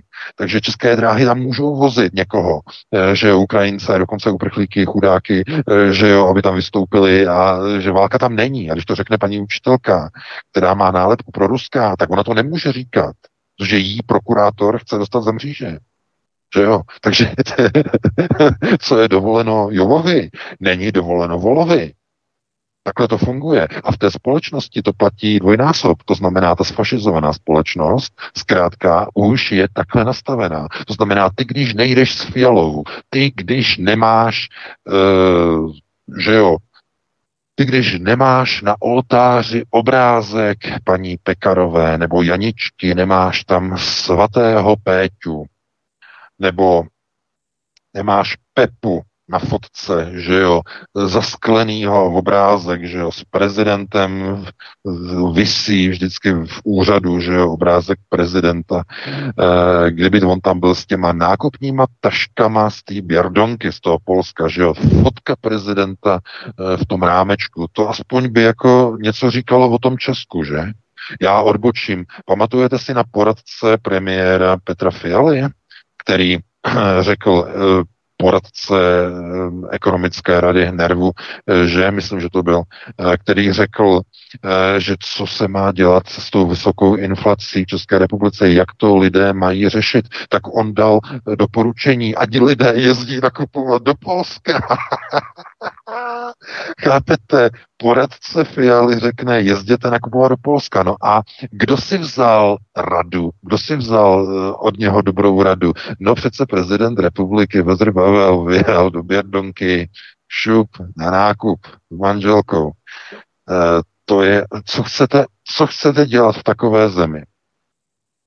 Poradce premiéra radí, ať jezdíte za levnějšíma nákupama do Polska, a když e, jde profesor e, Vysoké školy ekonomické na demonstraci, občanskou demonstraci, tak ho sfašizovaní studentíci z, ze školní nebo z té akademické rady, nebo ta studentská rada, navrhnou jeho odvolání a po roce a půl ho nakonec rektor odvolá, protože prý pro neschopnost nebo pro něco, nebo pro nějaké nedostatečné prostě eh, výsledky v práci a podobně, jsme na zástupný důvod. Chápete, takhle se to dělalo v 50. letech, takhle se to dělá znovu ve 20. letech tohoto století. Takže to je realita. Takže když se ptáte, co s tím dělat, eh, tak je to trošku otázka, eh, jako já vám tady nebudu radit něco, co vám uškodí. Takže já říkám, co proti tomu dělat, držte hubu a krok a nebudete mít problém. A pokud e, chcete mít problémy, pokud chcete zabojovat tu svou pravdu, tak musíte počítat s tím, že vás vyhodí. Z práce, ze zaměstnání, ze školy, z firmy, z organizace, z úřadu a tak dále. A jste na to připraveni? Pokud ano, tak prosím pěkně.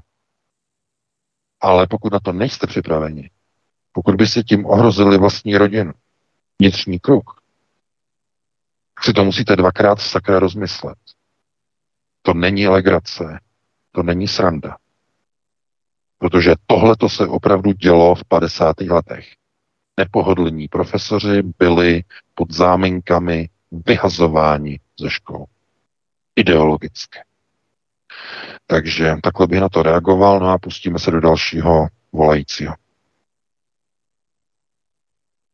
Dobře, dobře, připojuji jej už do vysílání svobodný vysílač. Zdravíme do Německa, můžete položit dotaz. Dobrý večer, zdravím všetkým pekný večer do štúdia. Um, ja by som sa ešte chcel vrátiť k tým udalostiam v Rusku z minulej soboty. Um, ako dôsledok toho, ako hovoril pán VK, bol odstavený z vedenia bojových operácií na Ukrajine uh, Gerasimov, ale mňa by zaujímalo, čo, čo sa bude diať e, s e, ministrom obrany Šojgom, proti ktorému má Prigožin tie najväčšie výlevy a ktorého asi najviac nenávidí. A či máte, pán Veka, také isté informácie, že rodina Šojgu alebo jeho dcera so Zaťom boli prví, ktorí utekali z Moskvy do Turecka alebo do Gruzínska. Šojgulova dcera. Šojgova dcera. Já jsem, Šojgu- já jsem, Šojgu zaslechl, já jsem zaslechl, ano, to jsem zaslechl, tu informaci. Bohužel není k tomu nikde e, nic, žádný další poví, povídání.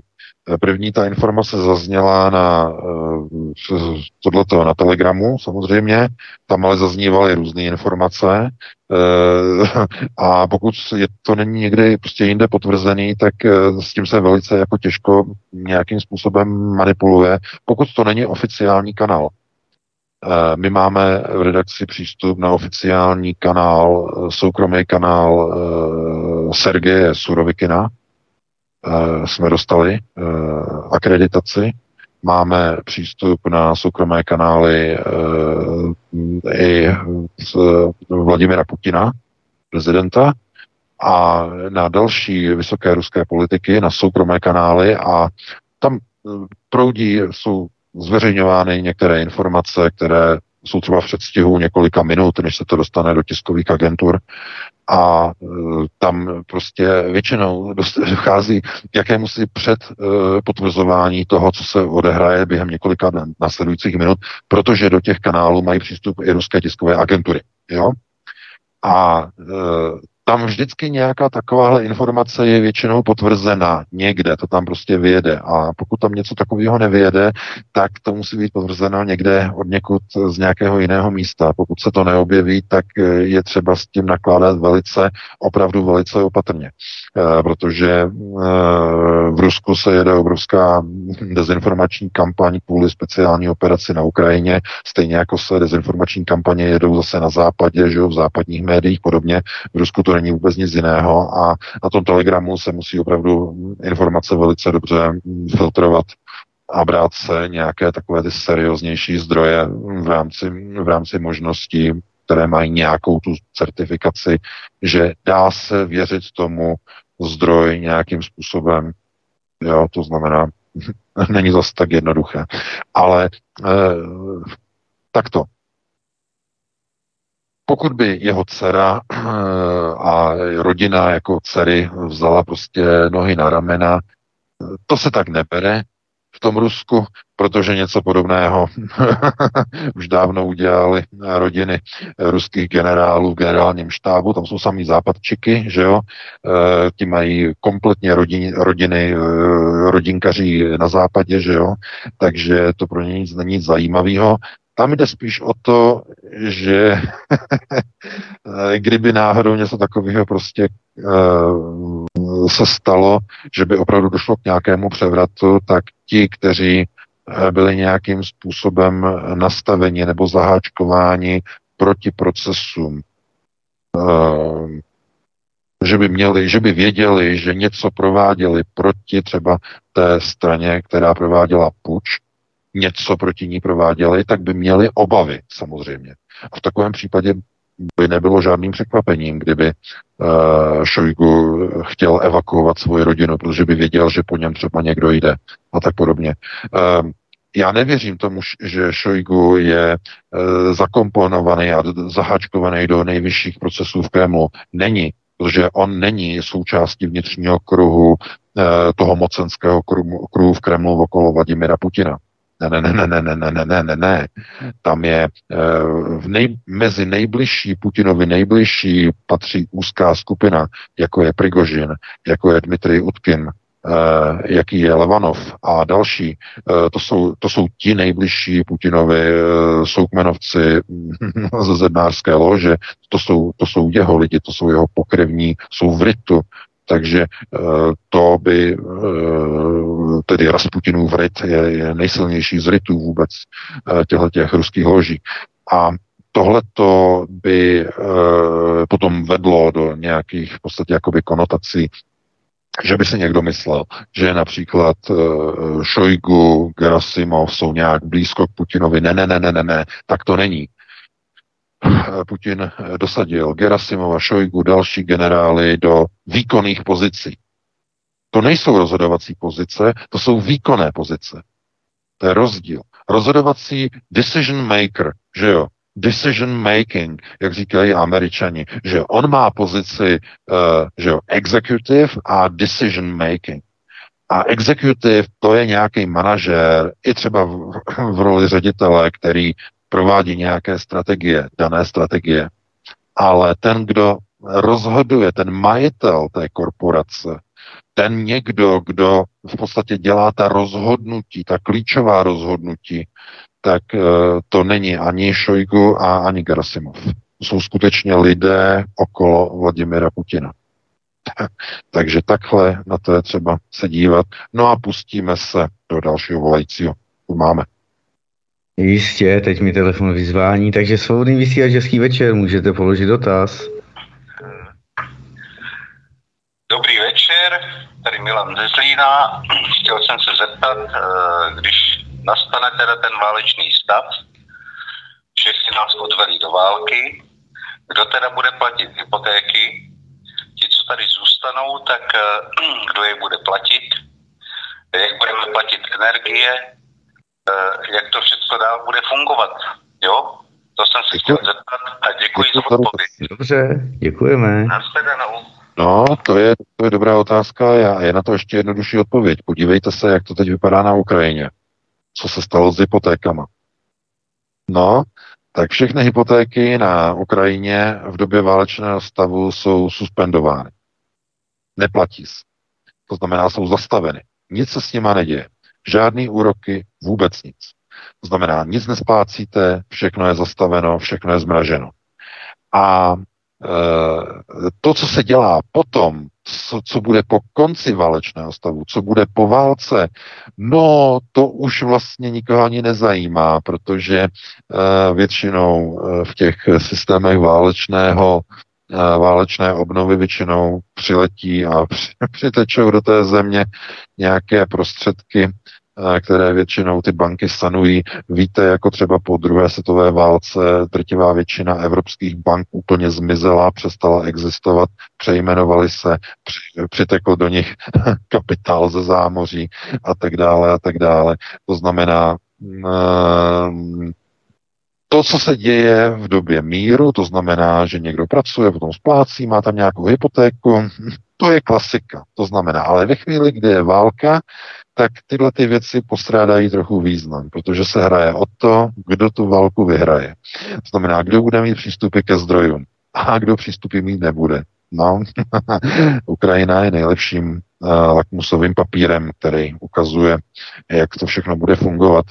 Uh, to většinou funguje tak, že tam přijde nějaký Zelenský, začne škrábat prstíčkem na dveře a bude říkat, potřebujeme peníze, potřebujeme zbraně, potřebujeme tanky, potřebujeme letadla, potřebujeme první, potřebujeme poslední, dejte nám, dejte nám, dejte nám, že nám nedáte, tak vy jste protiukrajinský, vy pracujete pro Putina, dejte nám, dejte nám.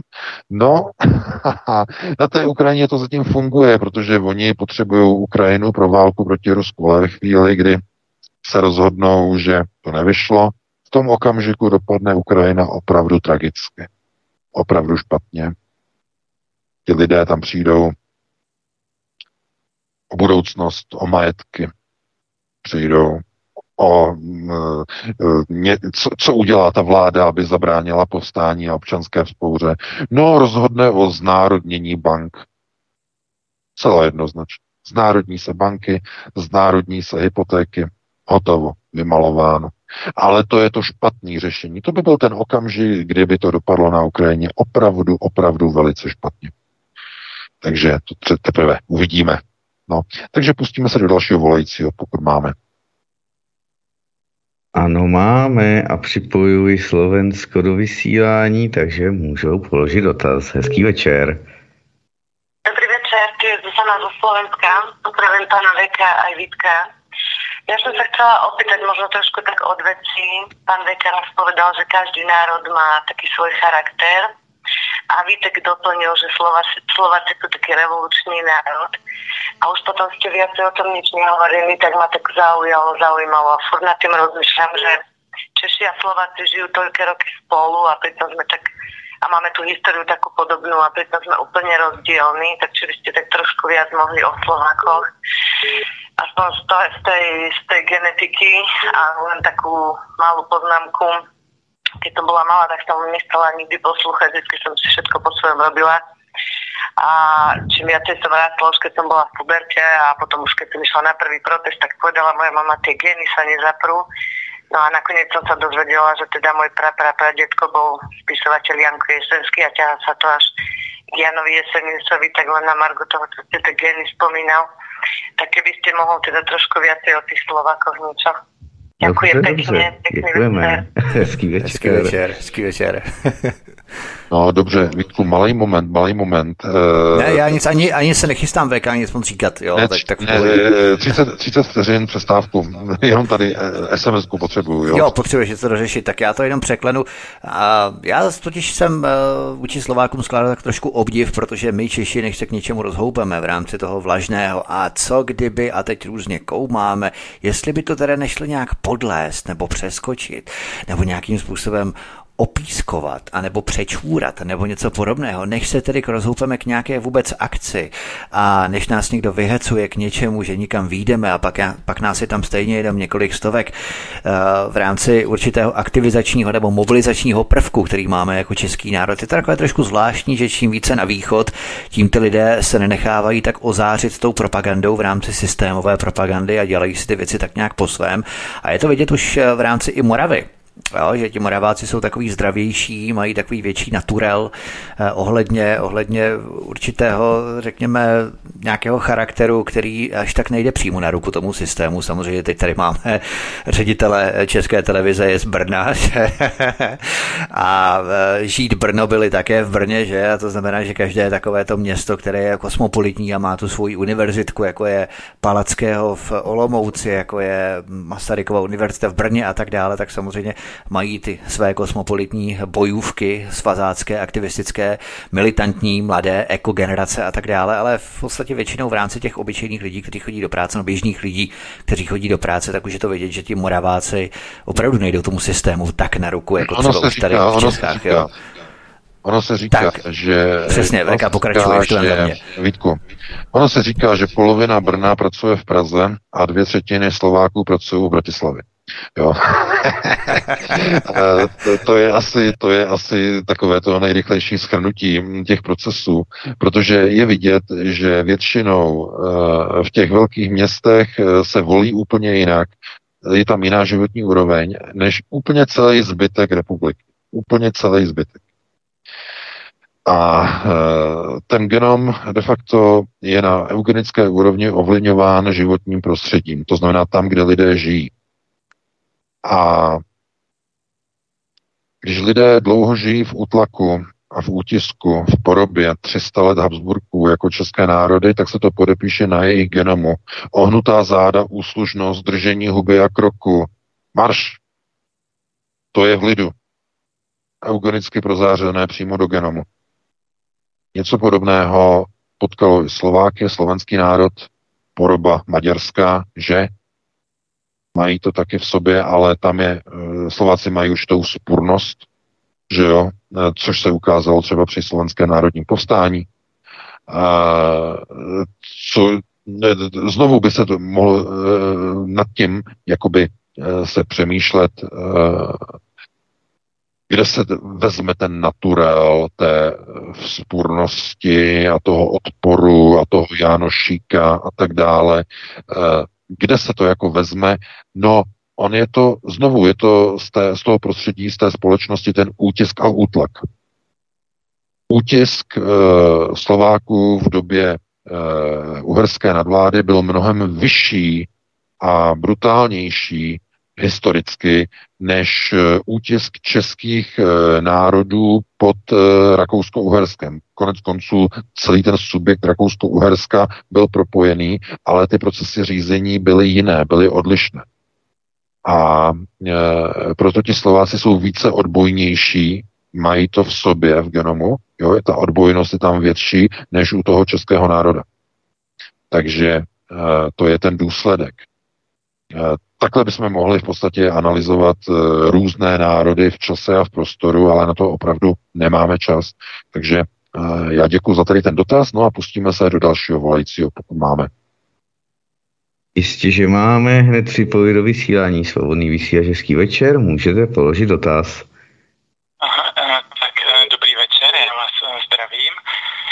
Já bych měl takový dotaz, chtěl bych se zeptat na porovnání vlastně člověka a stroje z hlediska výrobních jako faktorů.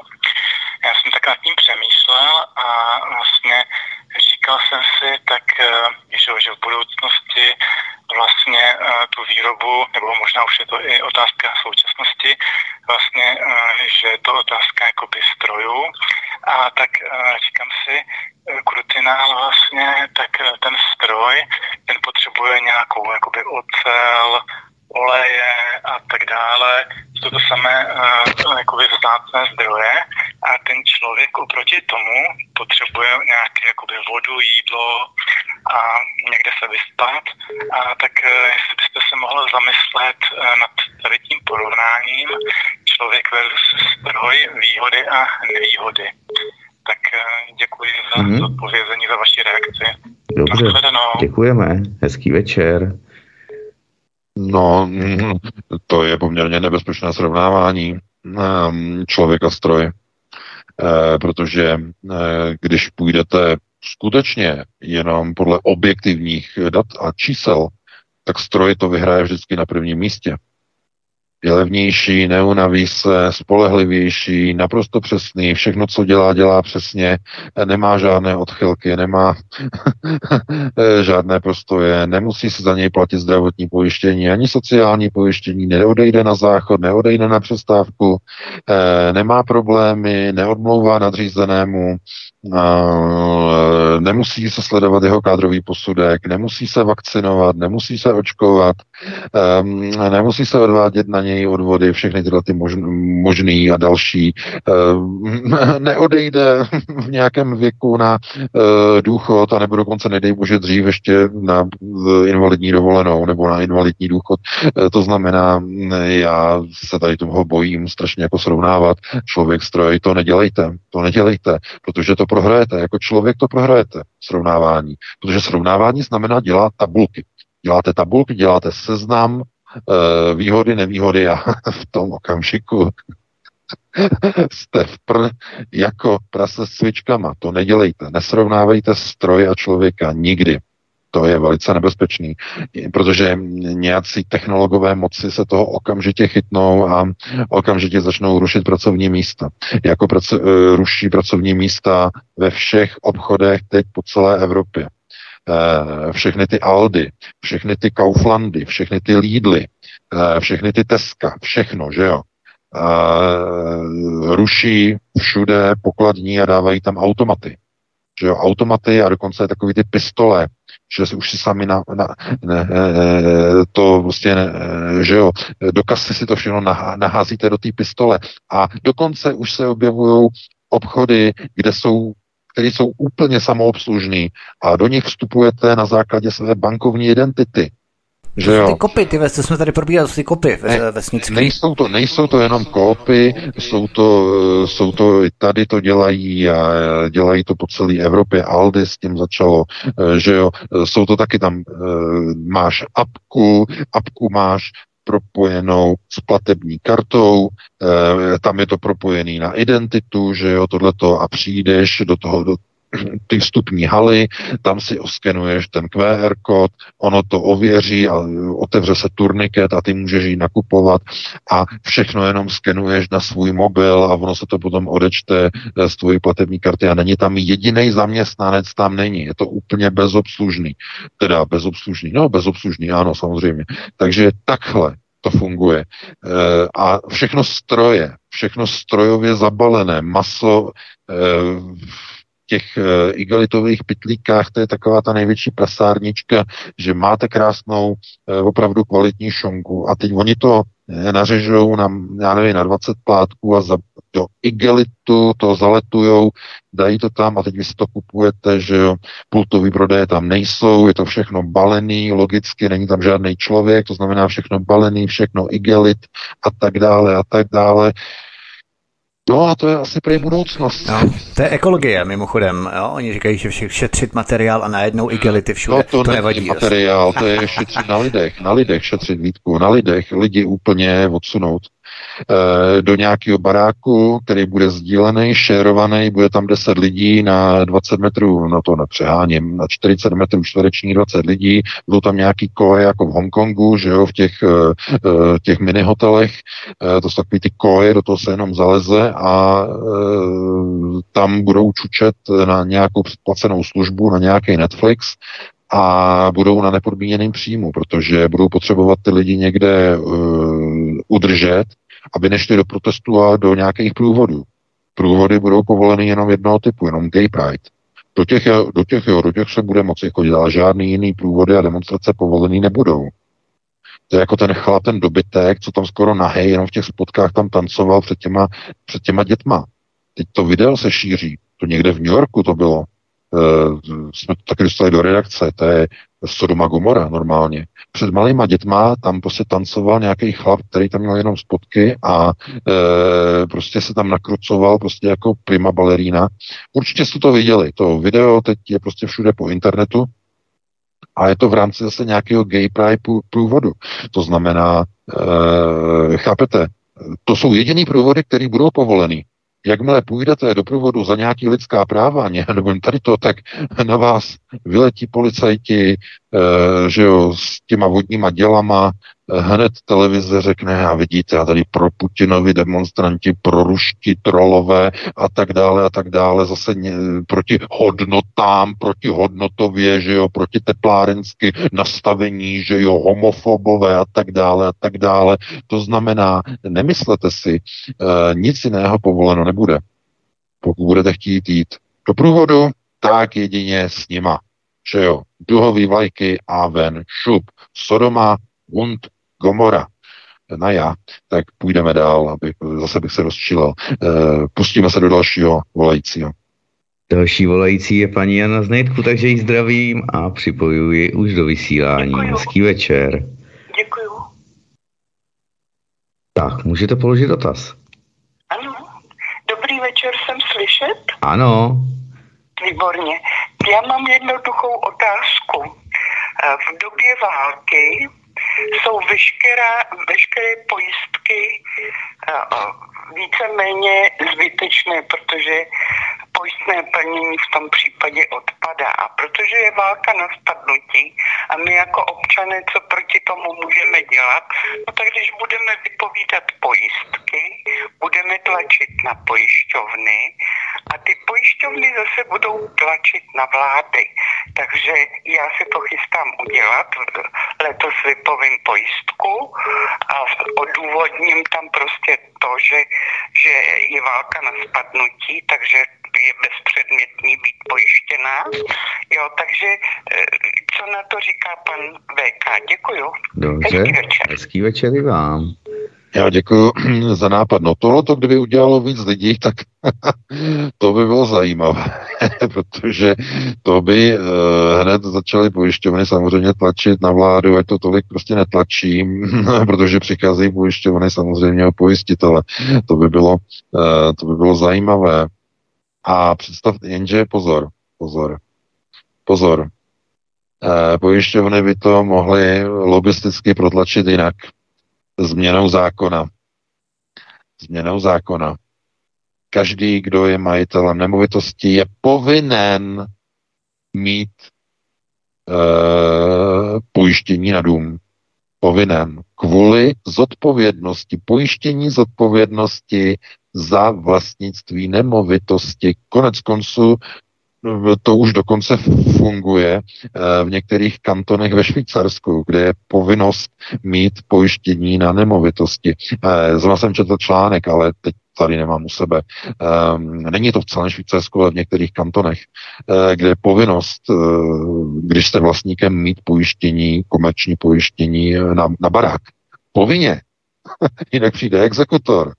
Takže to, že v České republice zatím je dobrovolné pojištění, no, ve chvíli, když by hrozilo, že by přišly pojišťovny o velké počty klientů, oni by to udělali zákonem. paní bych teda eh, jenom takhle upozornil, že oni mají svoje, eh, svoje páky, protože, jak se říká, pozor, známe naše pappenheimské, abych řekl slovy klasika, že? Známe je, jak oni by to dokázali pořešit. Takže takhle třeba se na to dívat, no a pustíme se do dalšího volejcího, pokud máme.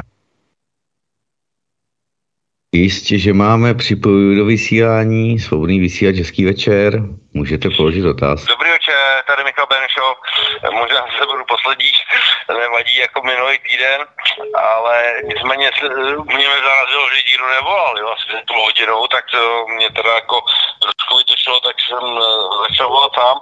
Nicméně eh, nechci zdržovat, Uh, příspěvky se posílá přes jiné účty, hrozně moc vás podporuju. Eh, ale eh, měl jsem malý děti, teď už konečně kluku dělal to včera, krásnou zkoušku, výbornou, moc mu to přeju, ale uh, už se o něj nemusím bát. Uh, to uh, je, jaké je, holka je taky, jaká je, nějaký genderový šití a podobně. To, to, Skvělé, my vám, my vám gratulujeme, ale zkuste prosím dotaz položit. My jsme se pořád o 68. Uh, roce Eh, porad, nádherný, eh, čtení z knížky, teď už, pardon, omlouvám se, kdo to čet, od pana Galušky.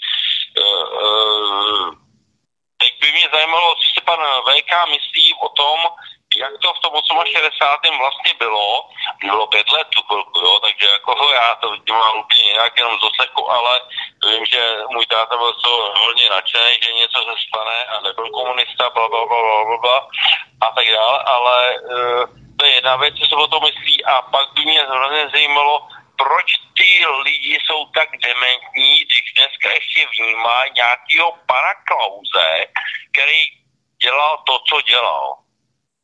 Děkuju a budu vás děkujeme. pořád. Díky, hezký No, večer. Benešová. Nevím, jestli zrovna Václav Klaus je ještě v kurzu teď aktuálně, ale zkusíme taky na to odpovědět. VK 68. a Václav Klaus potom. E, nejsou kádry, pěkinovské, klasické, nejsou kádry a proto dochází k recyklaci politiku a politici, kteří byli před 20 No jo, vlastně 30 lety skoro už, eh, tak jsou sledováni a spotřebováni jako daleko lepší než ti, kteří jsou dneska u moci dnes. Když srovnáme vládu Václava Klauze s tou příšerou, která je v pozici premiéra dnes, tak eh, lze říct jenom dvě slova. Zlatý Klaus. Jenom dvě slova. Zlatý Klaus. Ve srovnání s Fialou. A proč? Je to kvůli tomu, že procesy jsou degresivní a každá další vláda je a bude horší a horší a horší a horší, protože dochází k degeneraci západní civilizace. Degenerace procesu. To, co přijde po fialové vládě, no to, to, to nechtějte ani vědět, to bude, no to bude síla. A, budete říkat, zlatý fiala, to ještě tohleto, co přijde potom a tak dále a tak dále. To znamená, eh, dochází k něčemu, kdy lidé chtějí ten proces zastavit a recyklovat politiky. Vidíte to na Slovensku. Eh, dneska na Slovensku většina normálních lidí říká eh, zlatý robo, že? To jako, že? Zlatý Fico. Tady v Německu zlatá Angela, zlatá Merkelová, že jo, e, v, ve Francii zlatý širak, zlatý širak, že jo, protože recyklace těch politiků je jediným procesem na zastavení e, toho fenoménu degresivního vývoje civilizace. Lidi v tom vidí záchranu, lidi v tom vidí spásu. My navolíme ty staré politiky, a bude to daleko lepší jako tenkrát, než je to dneska. A co je zajímavé, no ono to může fungovat. Nějaký čas, nějakou chvíli, ale protože ti re- recyklovaní politici v nějaké chvíli skončí, protože nebudou moci takzvaně e, obstát v tom obrovském tlaku e, neoliberální evropské politické reality. A to se musí dávat pozor. To znamená, znáte to přísloví, nevstoupíš dvakrát do téže řeky. No to je přesně ono.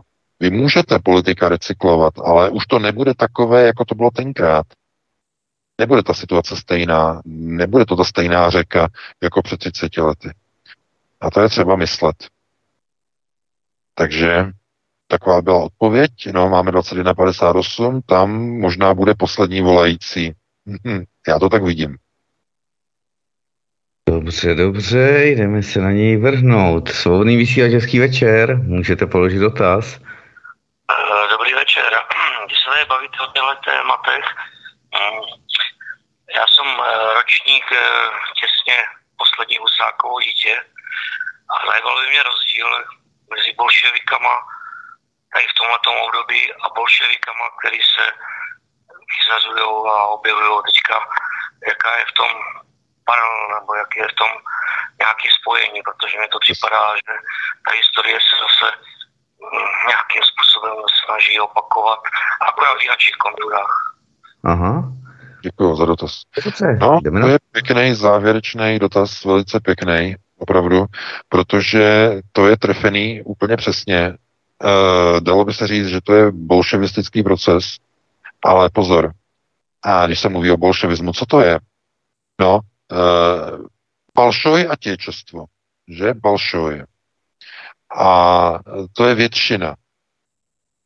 Když většina společnosti je v procesu degrese, a do procesu degrese patří e, mentální, inteligenční degenerace, e, procesy neschopnosti ochrany vlastní rodiny, e, procesu, procesy mentálního selhávání a tak dále a tak dále, procesy kognitivního upozorňování, tak e, v takové společnosti de facto dochází k jevům, které mají parametry bolševismu. To znamená, většina lidu něco chce, a utiskuje menševiky.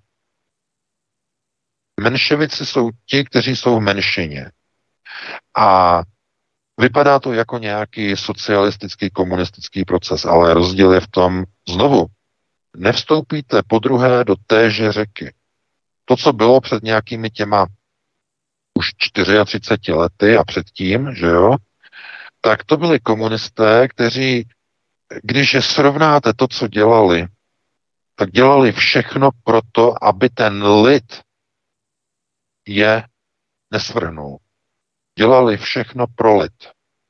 Ano, chtěli, se, chtěli zůstat u moci jednoznačně, ale dělali všechno pro lid.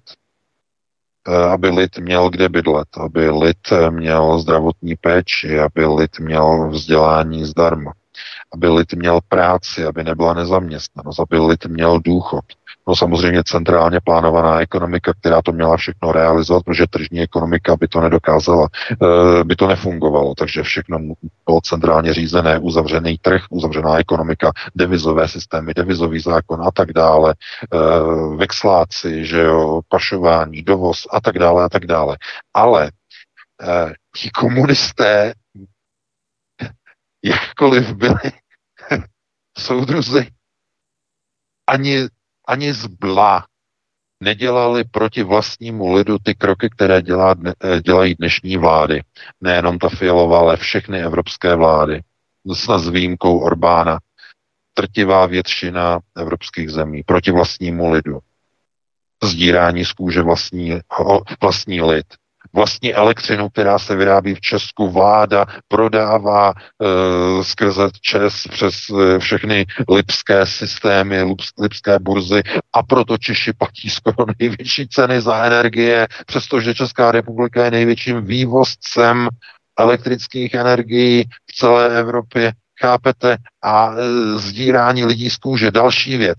Podívejte se na videa, e, ne, nemusíte se dívat na videa normálně si přijeďte sem na nákup, že jo, nebo vedle si přijeďte do Polska a zkuste si srovnat nákupy, kolik stojí potraviny tady, kolik stojí e, v Polsku a kolik stojí u vás v Česku. Tak si to zkuste srovnat. Chápete?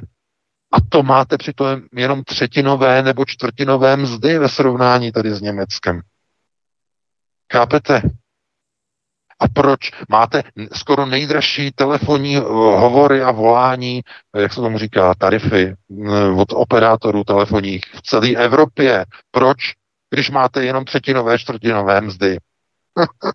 Protože český trh je specifický. Ne, to není tím, že je specifický. To je specifický český občan. České obyvatelstvo je specifické. Drží hubu a krok, ohnutá záda, nechá se zdírat z kůže. Nechá se dojít jako ta koza, protože e, za voli už národ je, ale ta koza musí být podojena pořádně a zodpovědně, že? Nad národními korporáty. Takový je národ. No, přesně tak. Protože jinak by to nešlo, protože ti komunisté by, by si to nedovolili. Nedovolili by komunisti, aby uh, lidi uh, že by neměli prostě tohleto, že budou někde mít na sobě svetry v zimě, jako Pekarova, indiánka, říkala, že lidi budou mít svetry a naštěstí, že byla taková mírná zima a tohleto. Uh, kdyby komunisti řekli v roce 80, kdy byla ta palivová krize a teď se nemůžu vzpomenout, bylo rok 80. To bylo několikrát uhelný prázdniny, krize. No, ale e, ty vážný, to, to bylo myslím rok 80, teď mi neberte za slovo, už si nepamatuju. E, tak, e, no, uhelný prázdniny byla samozřejmě krize, tak se to vláda se snažila to zajistit, že jo, dovozem uhlí ze Sovětského svazu a tak dále, že jo. Ale představte si, kdyby tehdy kdo tenkrát měl na starosti průmysl pan Kempný nebo Lenard, já teď nevím, já teď nepamatuju, a kdo mě na starosti. No, e, takže by řekl, že by e, vystoupil, vystoupil Československé televizi a řekl by soudružky a soudruzy, máme komplikovanou situaci, nemáme čím topit, navlítněte si svety. No, jak dlouho by to trvalo, než by došlo k demonstraci eh, Pragováků a lidí z ČKD, než by vyšli do ulic? Eh, já nevím, možná tak půl hodiny by to trvalo. Tohleto soudruhům hodili na hlavu. Ale eh, chápete, uběhne 34 let od eh, kabátovky a najednou eh, je to normální. Najednou je normální, že lidem přicházejí faktury na 270 eh, tisíc korun za elektřinu, protože uh, mají vytápění baráku elektrickým kotlem. A platili 30 tisíc. A najednou platí 250, 270 tisíc. A uh, teď co budou dělat, že jo? No, Fiala že jo. Nemůžeme zrušit e, prodej přes burzu, protože bychom tím poškodili soukromé investory v Česu. A když mu řekli, tak vykupte ty podíly, no na to nemáme peníze, to by stálo velké peníze a oni by to možná ani nechtěli, že jo, prodat. A takovéhle věci. To znamená, tohle to je, to je premiér. Chápete? Brejličky, fialová kravata, fialový myšlení a lidi se nedoplatí a když náhodou klepají kosu a nebo mají doma kládu, tak eh, šéfka sněmovny poradí natáhnout svetry. Já přeju českému lidu a národu, aby opravdu eh, neskončilo hodně špatně, protože začíná to svetrama a e, věcma jako chce to odvahu, a výrokama, chce to odvahu, až k takovým věcem, jako je zatažení země do třetí světové války s jadernou velmocí. Protože to, co dneska proběhlo v Polsku, požádání polské vlády o rozmístění jaderných zbraní v Polsku, je alarmem pro celou Evropu. Varování, alarmem. Zašlo to opravdu velice daleko politici si zahrávají opravdu s válečným ohněm. Takže takhle bych ukončil dnešní povídání. Máme 8 minut po 22. hodině. Já se loučím s tebou Vítku, s tebou Martine, se všemi našimi posluchači. Doufám, že se vám to líbilo, že to nebylo moc negativní. Vy si užijete, samozřejmě vám přeju uh, krásný, krásné, krásnou dovolenou. A musím samozřejmě poděkovat za to, že dneska eh, nebo dneska, ne dneska, ale v průběhu že jo, měsíce, že se nám konečně podařilo uh, vyzbírat našich přispěvatelů více než 100% toho, co potřebujeme, takže to je opravdu velký poděkování všem našim čtenářům. Moc děkujeme, opravdu moc. I před těma uh, letníma dovolenýma jste teda na nás nezapomněli, toho si opravdu moc ceníme, vážíme, takže si užijte dovolený, pokud studujete nebo jste ještě na škole, jste mladší, tak si užijte prázdniny, no a pokud si najdete čas, tak příští týden v pátek opět od 19.30 eh, nebo po 19.30 opět probereme aktuální témata z domova, ze světa. Já se budu těšit, vy si užijete uh, týden, minimálně tedy nadcházející víkend a pro tuto chvíli vám přeji krásnou dobrou noc. U nás ten letní útlum sice také bude probíhat, ale také v tom režimu, že budeme každý pátek stále vysílat, akorát my si bereme to volno právě v rámci těch vánočních a silvestrovských svátků, ale jinak celý rok vysíláme, takže vás nenecháme ve štychu, každý den se samozřejmě toho děje mnoho, to znamená, že i příští pátek to budeme s vámi. VK, já ti moc děkuji za vysílání, to by Martin hrozně moc, i vám, milí posluchači, že nás sledujete, podporujete, sdílíte naše pořady. Já jenom v krátkosti pozvu, jenom nejenom v rámci následujícího pořadu mini kalendárium, nikoli pět dílů, ale mini kalendárium Michala Studio Praha, které bude následovat eh, po tomto pořadu a také vás pozvu v pondělí a ve středu o 19 hodin na Mafie a respektive eh, Donald Trump a jeho spojení s ruskou mafií. Bude to trojdílný seriál, který budu vysílat v rámci českého léta s americkými prezidenty, protože budu probírat klany eh, Trumpových, potom Bushových a nakonec Bidenových. Eh, potom samozřejmě budou následovat i další pořady, ale teď v červenci a části v srpnu budu vysílat tyto tři rodinné klany. Clintonovi jsem už samozřejmě vysílal minulý rok, takže eh, pokud eh, budete chtít Trump a ruská mafie v pondělí, ve středu a další pondělí, to znamená 3., 5. a myslím, že 10. a další pondělí, srdečně vás zvu a samozřejmě všechno bude na kanále Odyssey i v rámci záznamu, pokud budete chtít sdílet, budu velmi rád. Takže to je ode mě všechno, mějte se všichni krásně, už nebudu zdržovat zdržovat, protože další studia čekají. Od mikrofonu vás zdraví vítek. Ještě jednou vám díky a hezký večer, případně dobrou noc. Prosíme, pomožte nám s propagací kanálu Studia Tapin Rádio Svobodného vysílače CS.